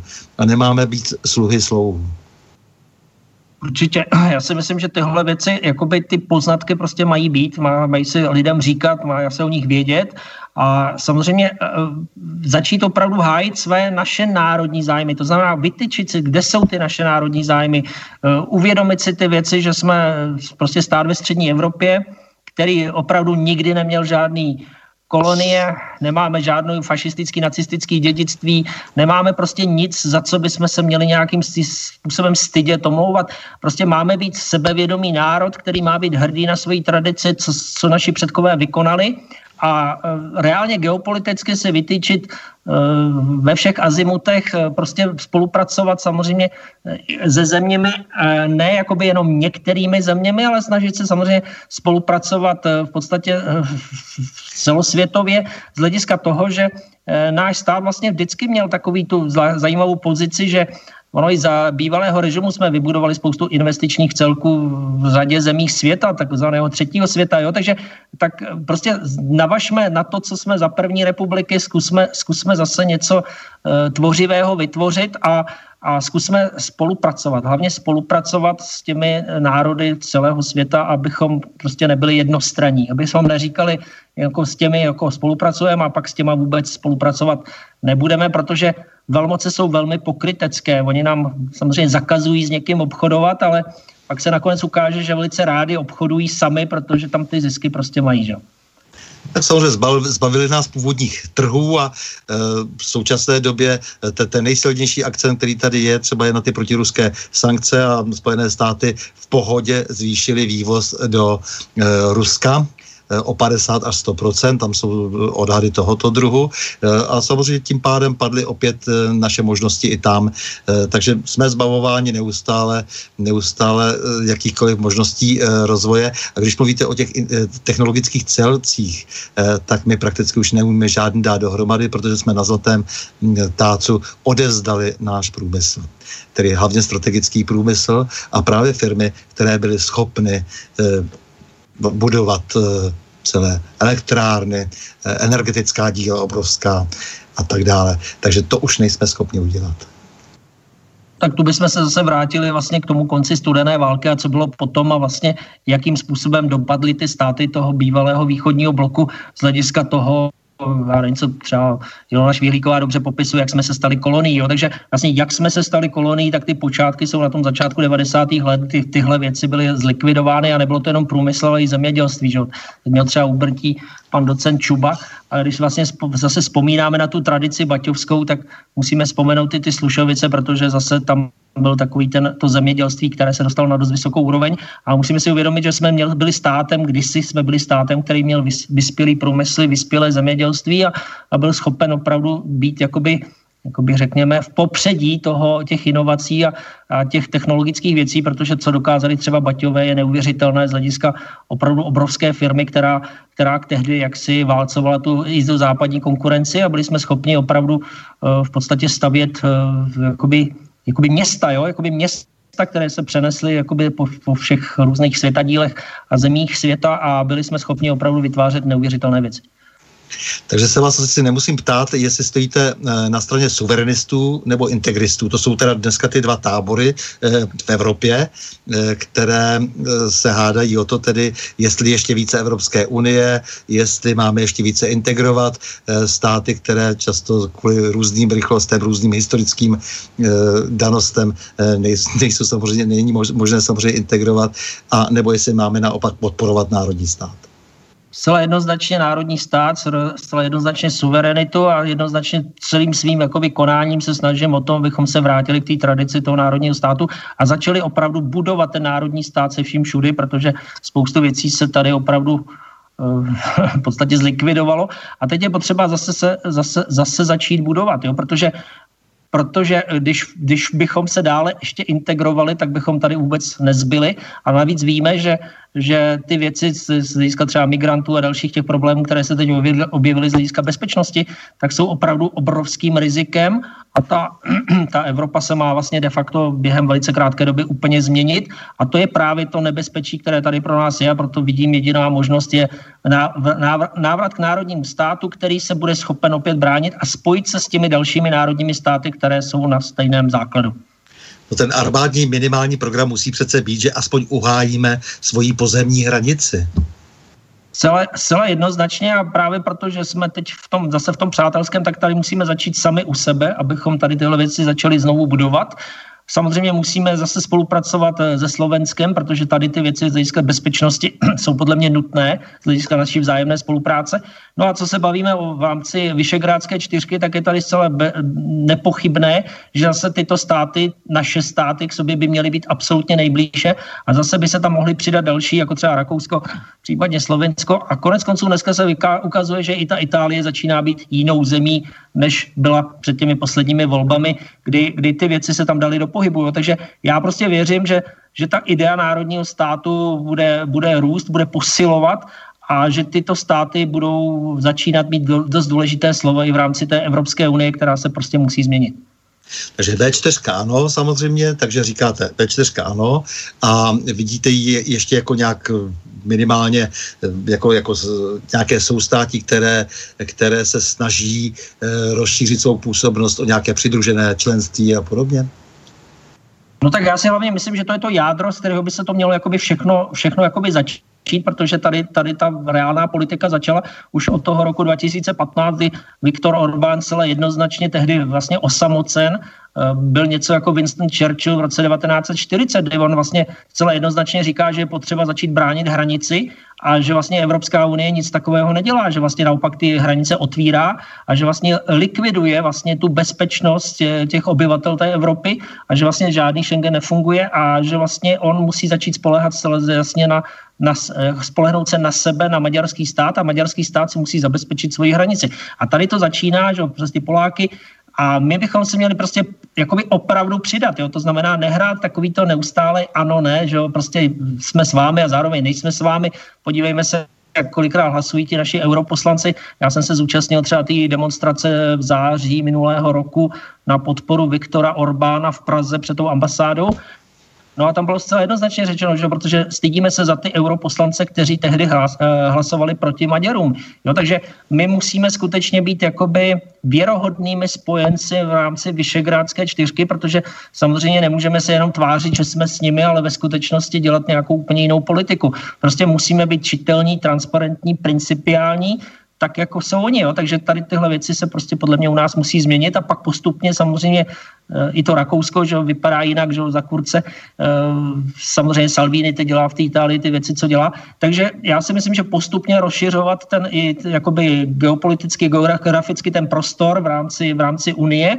No a samozřejmě tyto státy už pak začnou mít svůj hlas, svoji sílu z hlediska toho protitlaku proti Německu a Francii. Mm-hmm. To je samozřejmě ambiciozní plán, já bych vel, velmi rád, kdyby to tak bylo, ale k tomu potřebujeme lidi. E, máme dost odhodlaných lidí, nebo máte pocit, že každý politik se okamžitě skorumpuje? No já si myslím, že co se týče té kvality, kvality těch politiků, tak je to opravdu dneska velký, velký problém. Já si osobně myslím, že prostě potřebujeme ty čestní lidi, charakterní lidi, eh, charakterní vlastence, kteří se právě nenechají skorumpovat a budou postupovat, eh, řekněme, v té politické rovině a budou to brát skutečně tak, aby ten národní stát tady mohl být vybudován. Jo? Prostě pokud, pokud, pokud tyhle politiky mít nebudeme, tak ho nikdy nevybudujeme. A problém je, že když například odejdou do Evropské unie, eh, tak to je vrchol eh, celé té korupční pyramidy. Eh, nejkorupčnější je vlastně dnes Evropská unie. To, oni tam dostanou zaplaceno tak, že by nikde většina z nich, tak jak je známe, ani nebyli schopni si ty peníze vydělat, protože jsou to často lidé bez jakékoliv rozumné kvalifikace nebo schopností. Tak samozřejmě, když jim potom nabídnete až půl milionové platy a tak dále, to je velmi lákavé eh, potom kývat, kývat a kývat. Tak eh, jednoznačně tam to korupční prostředí prostě je už z hlediska těch platů, to je, to je zcela evidentní, ale, ale prostě pokud nebudeme mít, eh, takhle jo, takhle to řeknu ještě, když t, jsme brali to, ty poslední volby, tak tam se opravdu musíme dívat do toho europarlamentu o kvalitě těch osobností, tam je potřeba vždycky sledovat tu kvalitu těch lidí. Tak já jsem, si, já jsem to bral podle osobností, teď to beru sám na sebe a podle mě třeba Ivan David byl kvalitní osobností z hlediska toho, jak se mnohdy rozhodoval ve svém životě v takových klíčových okamžicích a prostě prokázal svoje, eh, svoje, eh, svoje kvality, svůj charakter a bylo to třeba v toho 24. března 99, kdy, kdy on byl prostě proti přeletu amerických letadel, kdy zcela jednoznačně prokázal tu kvalitu, že prostě nechtěl, aby aby letěli přes naše území, protože věděl, jaký důsledky to bude mít to bombardování na území Jugoslávie. Jo. Takže prokázal svý kvality, tak já bych věřil tomu, že se nenechá jaksi, eh, řekněme, skorumpovat tím, tím prostředím, který, eh, který tam v té Evropské unii je, eh, v tom europarlamentu a že prostě bude hájit důsledně ty zájmy naší republiky i tam. Jo? Takže tam bych to takhle viděl. A ten druhý je vlastně generál Blaško, to byl můj velitel, takže to byl taky charakterní člověk, takže tam věřím, že také se nenechá skorumpovat. Takže to je moje taková jakási víra, víra v to, že tihleti politici prostě budou reprezentovat ty zájmy skutečně České republiky, nikoli těch eh, řekněme, eurostruktur, respektive nějaké té elity, finanční nebo aristokracie, která tam je někde v hlubokém pozadí, protože ten evropský projekt je samozřejmě složitější a o tom bychom se taky mohli dlouho bavit. Ano, samozřejmě, protože je řízen víceméně nadnárodně, ještě nad národní firmy stojí ještě nad tím takzvaným evropským projektem. To je poměrně patrné, eh, že nám náš život prakticky řídí bankovní systémy. Přesně tak, tady je vlastně taková finanční aristokracie, která, a jak jste už o tom hovořili, jste hovořil třeba o událostech před sto lety, jako co vlastně vedlo k bolševickému převratu v Rusku. Eh, mohli bychom se bavit, jak to vlastně vůbec bylo s tou první světovou válkou, eh, kdo vlastně měl na ní skutečný zájem a jak to vlastně bylo. Takže ty věci, ty finanční aristokracie, ty už ty tehdy vystupovaly do popředí a samozřejmě čím dál více. A vlastně celá ta záležitost pak i s tou druhou světovou válkou, kdo financoval Hitlera, jakým způsobem byl zájem z toho, aby vlastně Rusko a Německo bojovalo, uh, jakým způsobem ten evropský projekt se začal rodit hned po druhé světové válce a je zajímavé, kteří lidi tam byli zainteresováni hned od samotného počátku. Jo, a mohli bychom tam říci, že některé ty věci, uh, film, uh, třeba knížka Znečištěný pramen, který jasně ukazuje, že tam jsou takový ty kořeny, které vlastně byly v té třetí říši a ona se pak jakoby v nových podmínkách nebo modifikovaně přenesli do té čtvrté říše. No a samozřejmě ty, e, ty korporace a hlavně ta finanční aristokracie tam někde v pozadí, protože to je v jejím zájmu, aby ten vývoj se vyvíjel, e, vyvíjel v podstatě univerzalisticky. To znamená, aby tady vznikl ten jeden velký trh a samozřejmě ta nějaká ta světová vláda, tak jak oni si to představují. Řádí nám tady teď milion chvilek pro demokracii. Jak se na ně díváte? No tak já už jsem trošičku ten, eh, to téma jakoby zmínil v tom, že v tom vidím jakoby ty majdanisty, jo? To, co jsem, to, co jsem o tom hovořil, že 2014 realizovali realizovali tyto síly na Ukrajině ve smyslu, v podstatě to byl převrat, že to byl převrat, státní převrat, eh, bylo to prostě snaha jakoby změnit celý režim a vlastně takových barevných revolucí samozřejmě jsme už viděli celou řadu. A myslím si, že tohle je zase ten pokus o tu barevnou revoluci v našich podmínkách. Konec konců něco podobného jsme viděli eh, na Slovensku, kdy tehdy musel odstoupit premiér Fico, který zase vadil určitým silám. Takže v tomto smyslu tady vidím celé jednoznačně ten útok na premiéra a prezidenta jako snaha jakoby likvidovat jakoby demokratický principy v naší zemi, protože byli prostě normálně zvoleni lidmi a oni, oni, oni, oni jsou proti tomu. Jo? Takže vlastně tady zase taková ta tendence eh, vlastně svrhnout současný, eh, současnou vládu a vlastně používat ty nedemokratické prostředky, byť pod hlavičkou demokracie, což je ten paradox nebo to pokrytectví, které tam samozřejmě oni, oni neustále používají. Vidíte tam nějaké motivace? Tak ty motivace, ty motivace jsou z, eh, jakoby zcela zřejmé. Jo? Tam, tam, tam, tam ta snaha je jakoby, eh, jo, jako těch dvou tendencí, jak jste o tom už hovořil, jo? že tady máme nějaké dva tábory. Že jo? Jeden je, řekněme, ten vlastenecký, druhý ten kosmopolitní nebo ten univerzalistický, eh, globalistický model. No a ti, ti, ti globalisti samozřejmě chtějí tu situaci co nejvíce tady destabilizovat, pokud jsou tady lidé, kteří podle jejich názoru nedělají přesně tu politiku, kterou oni by si představovali. To znamená, jestli se tady hovoří o nějakém tvrdém jádru, které by mělo zase postupovat nevím k čemu, asi k tomu, abychom tady těch migrantů měli co nejvíce, a abychom, abychom byli jakoby atomizováni ještě víc, než jsme atomizováni a aby jakýkoliv národní povědomí tady neexistovalo, no a aby existovalo více základních škol, kde mě vyhodili teď z práce. Jo? Takže pokud tihle lidé chtějí toto, to znamená tu novou totalitu, tak tam, tam, tam teda přesně směřujeme. Pokud by tedy byli úspěšní, tak to je právě ten druhý jakoby ukrajinský model z hlediska toho, kam se třeba ta Ukrajina jak si dostala za těch posledních pět let, což je něco neuvěřitelného. Já tomu říkám somalizace. Já tomu říkám somalizace z toho důvodu, že Somálsko je vlastně takovým tím modelem, kde vlastně neexistuje státnost, jakoby likvidace státnosti. No a pokud to tady někdo chce realizovat v Evropě, tak Ukrajina, ano, tam se to začalo realizovat, ten model té somalizace. No a pokud někdo chce postupovat dál, a Česká republika by byla být dalším jakoby, cílem tohoto snažení, tak je to samozřejmě jakoby sebevražedná tendence pro, pro náš národ. Dobře, ale tím naznačujete, že to někdo řídí. To znamená, že to není jenom jako nějaký lidový odpor, kde prostě nějaká skupina lidí, jak říkáte, je to rozděleno na nějaké části, že jo, na polovinu, nebo já nevím, na jaké, e, schromáždějí se e, spontánně, přijedou na, na letnou, je jich 250 tisíc. Tak samozřejmě to je organizováno, že tak, tak jako jsou tam nějaké finanční prostředky, které se tam musí dát nějaká logistika, organizace a tak dále. Jo. Takže tady tyhle věci samozřejmě e, jsou organizovány a jsou to ty síly, a tak, sorošovské síly, které se samozřejmě o tuto, o, tuto změnu tady snaží.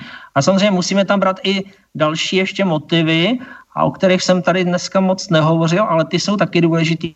A to jsou ty motivy z hlediska prolomení Benešových dekretů a vůbec jakoby spochybnění těch výsledků druhé světové války a nastolení zase té agendy, jakože vlastně Vyníky jsme my, protože jsme se něčeho dopustili v tom 45.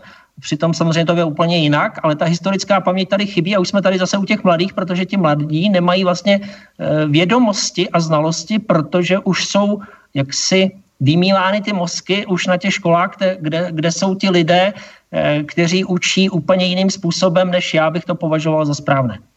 Dobře, tak já zkusím teda eh, jak si načrtnout nějaké teorie, eh, představy řady lidí, prostě jak to tedy vlastně je, eh, co je všechno motivací, je to docela eh, nesourodý, nesourodý soubor, i když může být koordinován z nějakých důvodů, ty důvody by bylo dobré rozkrýt. Takže například říkáte prolomení Benešových dekretů. Jsou tady jakési znášeny nároky Liechtensteinu. Pak je tady představa, že bojují trumpisté proti globalistům.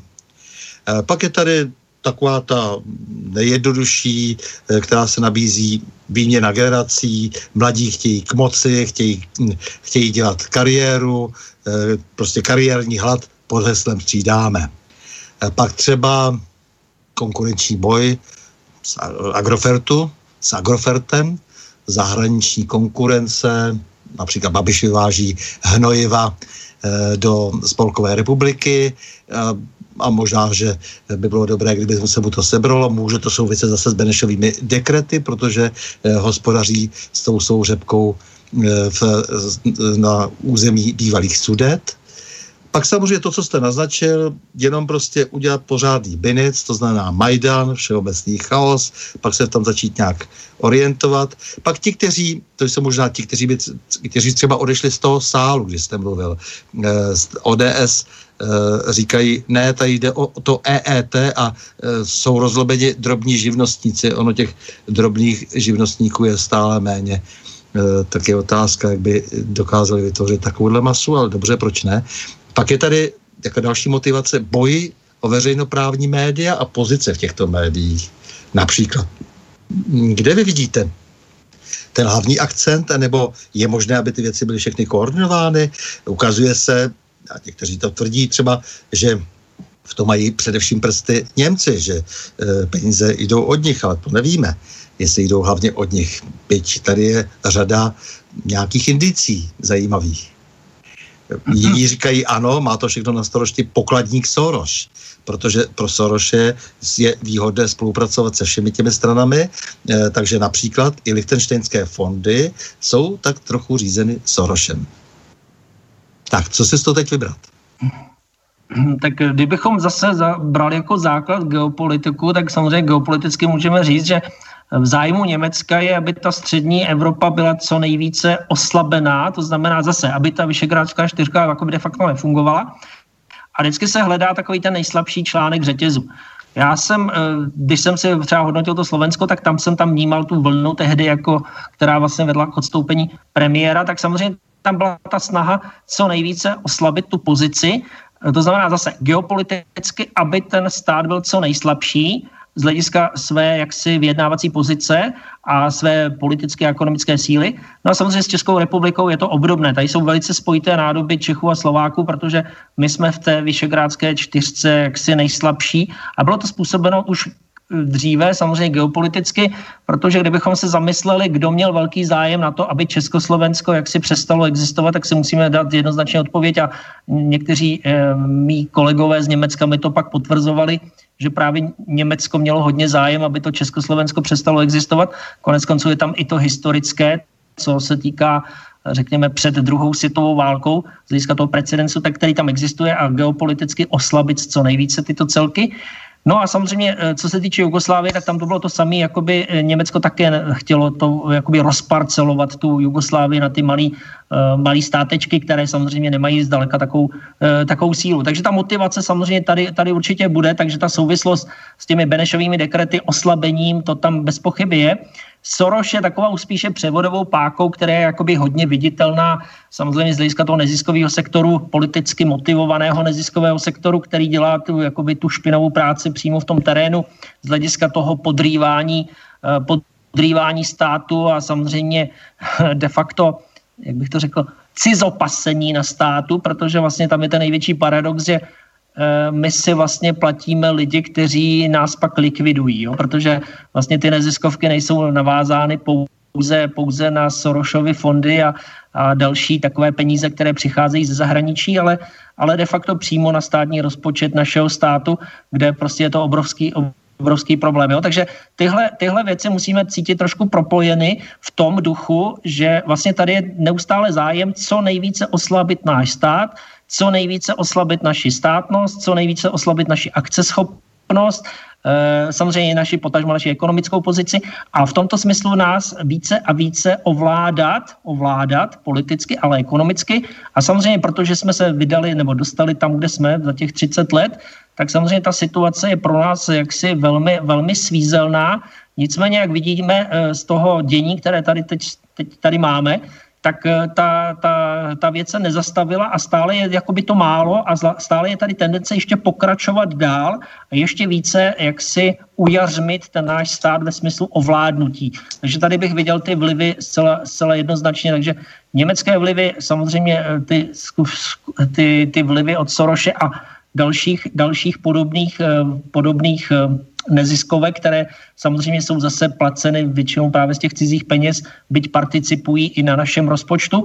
To bych tam viděl celá jednoznačně No a ta generační výměna nebo ty generační problémy, no to, to jsou ty kulturní revoluce a tady tyhle věci z hlediska toho neomarxismu, které se tady projevují v tom smyslu, jak si indoktrinovat tu mladou generaci úplně jiným způsobem, odnárodnit ty a postavit ji de facto proti té starší generaci.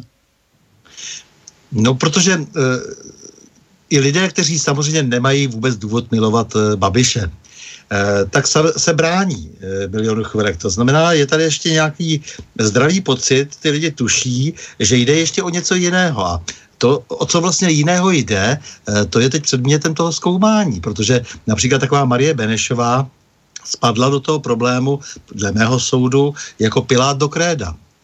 Eh, jo, prostě se ocitla najednou někde, eh, aniž by eh, nesla jakoukoliv vinu na, čemkoliv a bylo potřeba zaútočit na ní, což je dost důležité, jde právě o ty Benešovy dekrety a jde o některá soudní rozhodnutí. No tak ono to má vlastně vždycky praktickou podobu. To znamená, samozřejmě ty skutečné cíle se maskují, že? ty se maskují, to se nějak proklamuje z hlediska těch jakoby mediálních výkřiků, které já to teda nesleduju vůbec, protože pro mě je to prostě katastrofální. Ale tak, co jsem slyšel, co, se, co se tam objevuje jako hesla, tak samozřejmě to je jakoby zástupné.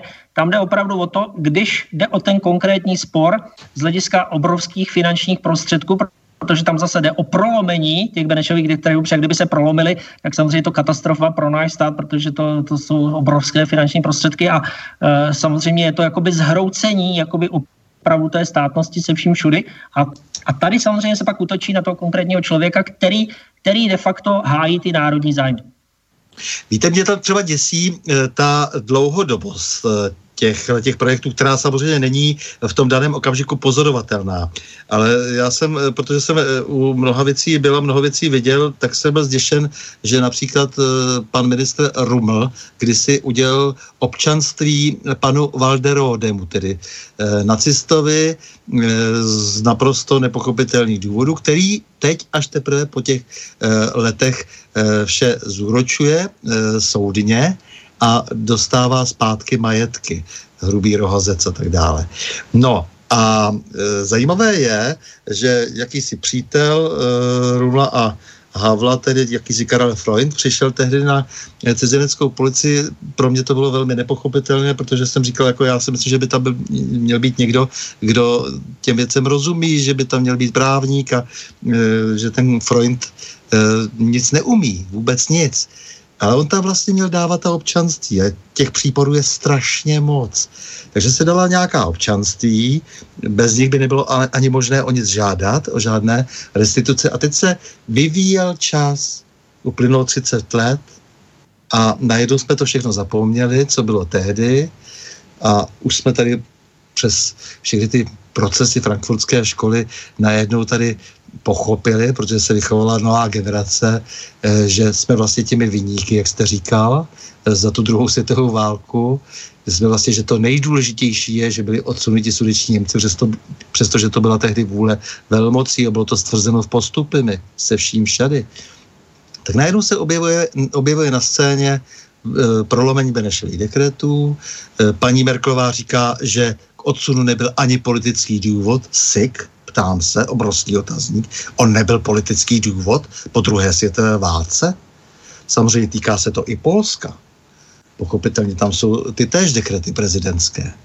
Tak e, zajímá mě právě na tom i, ta, i to, jak dlouhodobě ta věc funguje. E, na to se ptám, je schopen někdo něco takhle dlouhodobě koordinovat opravdu systematicky a nakonec potom spojit tolik zájmů dohromady? Já si myslím, že vlastně eh, tady vlastně si to teprve možná uvědomujeme, jo? že máme těch 30 let, tak si možná uděláme reflexi nějakou. Že vlastně tady někdo, někdo dlouhodobě plánuje, dlouhodobě plánuje z hlediska nějakých svých strategických geopolitických zájmů a my jsme byli trošku asi na začátku těch 90. let takový bezelstní indiáni, že jsme prostě jakoby věřili té ideologii, ta, co nám jako bylo řečeno, říkají o tu svobodu, demokracii a tak dále a tak dále, a že se budeme teda jakoby učit, učit té nové demokracii a učit o těch našich nových přátel z toho západu, zejména tedy z Německa v tomto případě. A najednou se tam objevily takový ty zajímavé postavy, eh, teď nemám, nemám na mysli Rumla, ale mám na mysli na mysli Schwarzenberka, protože když si rozebereme Schwarzenberka jako to jeho působení od toho samotného počátku, kdy se on objevuje jakoby na scéně jako poradce, tehdy začal jako poradce Havla. A vlastně jak ty věci začaly jakoby, jakoby působit z hlediska toho jeho těch určitých, řekněme, rodových zájmů a jak najednou se tam objevují ty restituce to, toho majetku, jak on pak najednou používá toho, že, že tam se využívá to rakouské právo z hlediska toho, aby se mohl to, jak si k tomu majetku dopracovat. A je zajímavé, že, že vlastně, že, vše, že, že to všechno prochází, že to jakoby všechno jde všechno, všechno funguje v tom smyslu, že, že vlastně tento člověk se vlastně domohl obrovských těch majetků z hlediska toho, že přesto, přesto je to velmi, velmi problematické, kdybychom to opravdu objektivně zkoumali a jak to vlastně všechno bylo. A tady jakoby vidíme i to jakoby ideologické působení, protože samozřejmě tam šlo zase, jako já teď to řeknu jenom na Mátkovi, jako když byl třeba ministr zahraničí, tak okamžitě jsme uznali třeba nezávislé Kosovo, jo, zase, jo, takový, takový jakoby, jakoby detail, ale jenom tím chci říct, že ty věci jsou tak nějak jakoby propojovány, jo, že, že tam je ten soukromý zájem třeba z hlediska toho rodového majetku, pak samozřejmě lobování za ty sudecký zájmy, e, i z hlediska třeba toho dlouhodobého působení, jakoby rozleptávání té jakési odolnosti vůči, vůči, vůči tomu tlaku, který je na nás vyvíjen. A pak zajímavé je to, že Eh, že, že vlastně eh, že uznáme Kosovo, což je, eh, což, je, což je v podstatě teroristický islamistický projekt, který, který vlastně nějakým způsobem islamizuje určitou část Balkánu a je to tam samozřejmě i projekt takový neosmanský z hlediska, z hlediska to, těch tureckých zájmů, který vlastně postupně se tam šíří eh, Kosovo, Bosna, Hercegovina. A to bych šel do trošku do jiného problému. Tím chci jenom říct, že ty věci jsou trošičku propojeny. No a pak, když byl ministr zahraničí, tak likvidoval samozřejmě takový ty obchodní oddělení na těch ambasádách, jako by naše de facto obchodní zájmy po světě a to, to bylo jakoby cíleně likvidováno. Takže já bych tam furt viděl jakoby oslabování toho našeho, našeho státu, naší státnosti, cílené oslabování, no a zároveň jakoby posilování takovýchto, eh, té lobby, řekněme té sudecké, která samozřejmě má zájem na tom zmocnit se, zmocnit se toho majetku a hlavně spochybnit, spochybnit, a znova říkám znova spochybnit, a ta kancléřka vlastně jde tímto směrem, spochybnit výsledku druhé světové války, a vlastně to jakoby všechno převyprávět. A protože, protože ta mladá generace opravdu dneska ty informace eh, v podstatě nemá, protože ta mediální masáž je tady neobyčejně silná a to naše školství je v tom zoufalém stavu, jak jsem ho dneska popisoval, tak vlastně čím dál víc vlastně posilují tady ty síly, které se snaží jak si, eh, jak si všechny tyhle věci spochybnit a, a prolomit to a ještě více ten náš stát oslabit. Tak samozřejmě Schwarzenberg eh, to je na dlouhé povídání, možná na celý večer. Eh, je to on a Havel, kdo prolomili eh, Benešovy dekrety. To je důležité.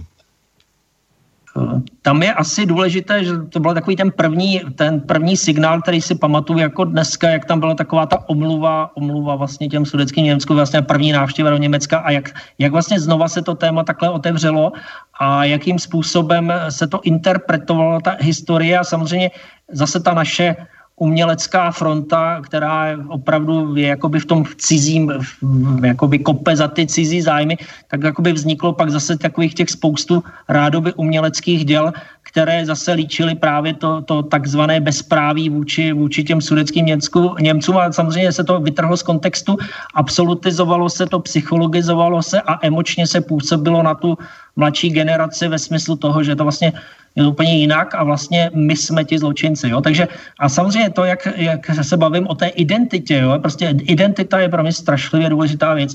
A tady je jakoby neustále ta identita oslabována, cíleně oslabována. A samozřejmě pokud, pokud to vlastenectví se nějak nepěstuje v té mladé generaci, takže vlastně nemají z čeho čerpat, ten mezigenerační dialog je taky velice komplikovaný z hlediska toho, jak, jak se to jako snažíme, eh, nebo někdo se snaží eh, jakoby znepřáteli ty generace.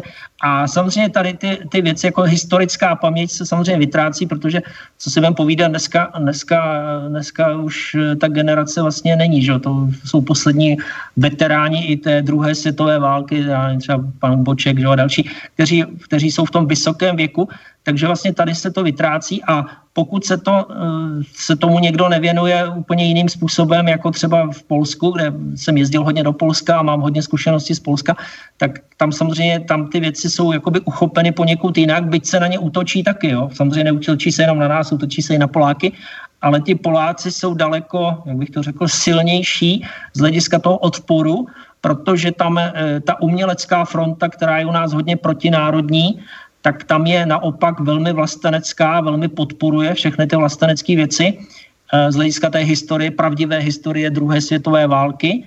A samozřejmě ta politická reprezentace je taky mnohem pevnější v tom smyslu, jako že se brání těm německým požadavkům a útokům z hlediska revize těch výsledků druhé světové války a prolomení zase těch jejich zákonů, které vlastně jakoby chrání Eh, ten polský národ a polský stát. Jo? Takže řekl bych to takhle, je to, je, to, je to prostě v tom postoji a vlastně teď je, o tom, je to hlavně o tom, aby, aby ta vlastenecká síla v tom našem státě, v tom našem národě se co nejvíce semkla a spojila právě proti těm snahám, které teď tady vnímáme z hlediska těch ataků, které tady jsou a těch útoků, protože eh, my prostě víme, že to účelové. Víme, že to je účelové a že to útok na ty základní fundamenty, na kterých stojí náš stát. My musíme velmi konkrétně eh, ty, eh, ten milion chvilek rozkryt. Musíme rozkryt všechny ty motivace, musíme dokázat, eh, jak si, z jakých zdrojů jsou živeni, protože těch indicí je spousta. Jestliže například někdo z tribudy řekne, že na dotace není nárok, to znamená, dotace dostane jenom ten, kdo bude hodný, no tak to, to je prostě taková nelegitimita Eh, té, toho rozhodování Evropské unie. Eh, to je tak jasné, že po takovéhle větě, eh, která kdyby zazněla z Bruselu přímo, tak se odchází přímo a není k tomu třeba dalšího vyjednávání, pokud by na to měl někdo odvahu. No tak samozřejmě vidíme, že přímo tedy na těch náměstích už se klidně i neopatrně vyhrožuje. E, a také se skazuje něco, e, něco sponzorům, že, protože ty transparenty jsou často v angličtině, takže oni bojují e, o co si uvnitř země, ale prezentují to neustále na venek a říkají, vidíte, jak se snažíme. Peníze dostáváme, tak se snažíme. Jo, tady to máte napsané, jo, hesla tady jsou, všechno jsme vyrobili stejně, dali jsme je lidem do ruky, jsou ochotní, jsou poslušní, takže přáli bychom si další odměnu. No a tak tam vidíme jednoznačně, že slouží těm cizím zájmům, že tak už jenom podle těch transparentů je to jasně čitelné, jakoby pro koho to je.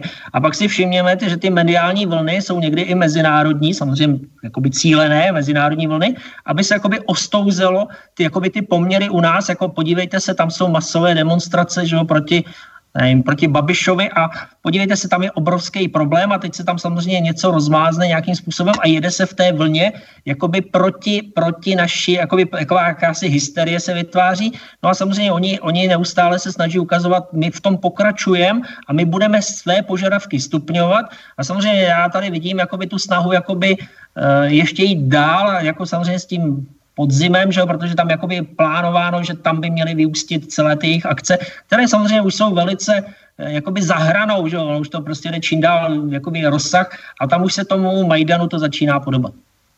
Milí zlatý Stanislave, já bych byl rád, kdyby jsme něco řekli o pozadí 17. listopadu do té doby a hodně, abychom to říkali do všech možných hlásných troub, k kterým se dostaneme protože je třeba mladé generaci vysvětlit, že to bylo právě trochu jinak, protože tam je ten klíč. Ten klíč je v tom, když to tedy směřují k 17. listopadu, eh, celou tu, eh, celou, celou tu jakoby jakousi spouru, happening, eh, nebo jak se to dá nazývat, tak je třeba jim vysvětlit, že to může mít velmi špatné konce, eh, protože eh, toho 17. listopadu to ještě prošlo, ale často potom, když chtějí být účinní, eh, tak musí dojít na krev.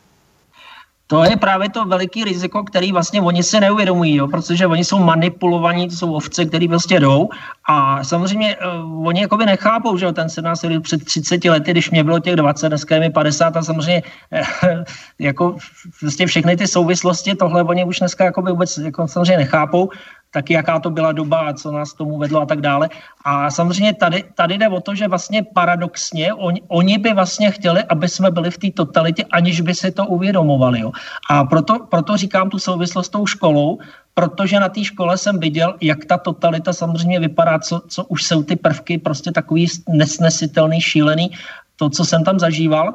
A tohle, tohle ti mladí nevidí, oni tam prostě furt vidí, jako, jako, jako že dělají něco dobře. Že? Oni, oni, oni vidí to dobro ale, ale ta manipulace je tam opravdu šílená a to nebezpečí je tam očividný, protože když si vzpomeneme na ten Majdan, taky tam někdo si jako, jako někde na tom začátku toho Majdanu neuvědomoval, kam až to může vyústit. Že? Nakonec tam byli ti střelci, stříleli samozřejmě do těch policajtů, stříleli do těch eh, demonstrantů, eh, tak jak se to dělalo na tom Blízkém východě. Jo, prostě tam pořád stejný muster, stejný model a oni si taky v té době, když to bylo na tom začátku, jako nemohli, ne, takhle nechtěli připustit, že by to třeba mohlo skončit krvavě. Jo.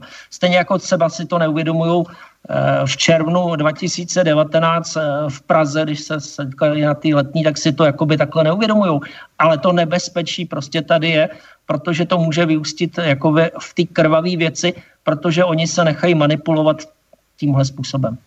Tuto neblahou předpověď eh, jsem eh, učinil někdy v říjnu 2013 eh, na Majdanu, protože jsem tam zrovna vyjednával o jakémsi, jakýchsi obchodních věcech s mými přáteli a říkal jsem jim, tady to nedopadne dobře, ale to byly zatím ještě ty studenti. Studenti pak byli vyměněni na té demonstraci, to je ten slavný útok, když Janukovič odjel z města, ano. tak to je ten slavný útok, kdy vlastně těch 400 mladých lidí skončilo v Michajovském sabore a e, potom e, se samozřejmě ta situace velmi rychle vyvíjela a oni se mi tehdy ještě smáli, i potom po té výměně těch lidí, protože já jsem tam pak byl po druhé a viděl jsem tu výměnu, e, já jsem říkal, tady to dopadne úplně stejně, jako to dopadá tam v městě Dara a podobně.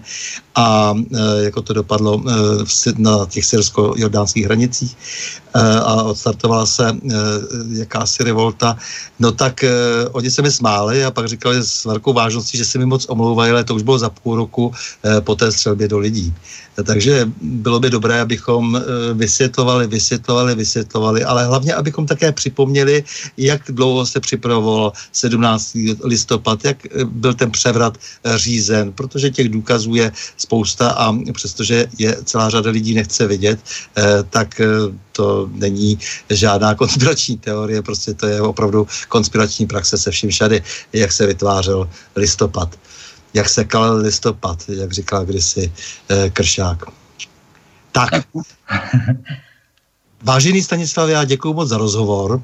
E, ta úpornost, jakou nesete národní myšlenku, je obdivuhodná. Ten váš smysl pro odpovědnost za bližní, za děti a jejich budoucnost, to vše obrovsky prospívá početnému poli slabých těch je hodně. A to je tehdy, když si to neuvědomují. Děkuji za vás jménem vlasti. Já vám taky děkuji za ten dnešní rozhovor a já si myslím, že se ještě někdy uslyšíme. Určitě. S vámi, milí posluchači, se také loučím a to s přání mějme se rádi, buďme svobodní, zpříjmení, nevěšme hlavu, stůjme při svých bližních a národech, nepřátel se nelekejme a na množství nehleďme. Pořadu na Prahu změn se uslyšíme opět za týden v pondělí 8. července v obvyklých 20 hodin a 30 minut. Naslyšenou a do počutě.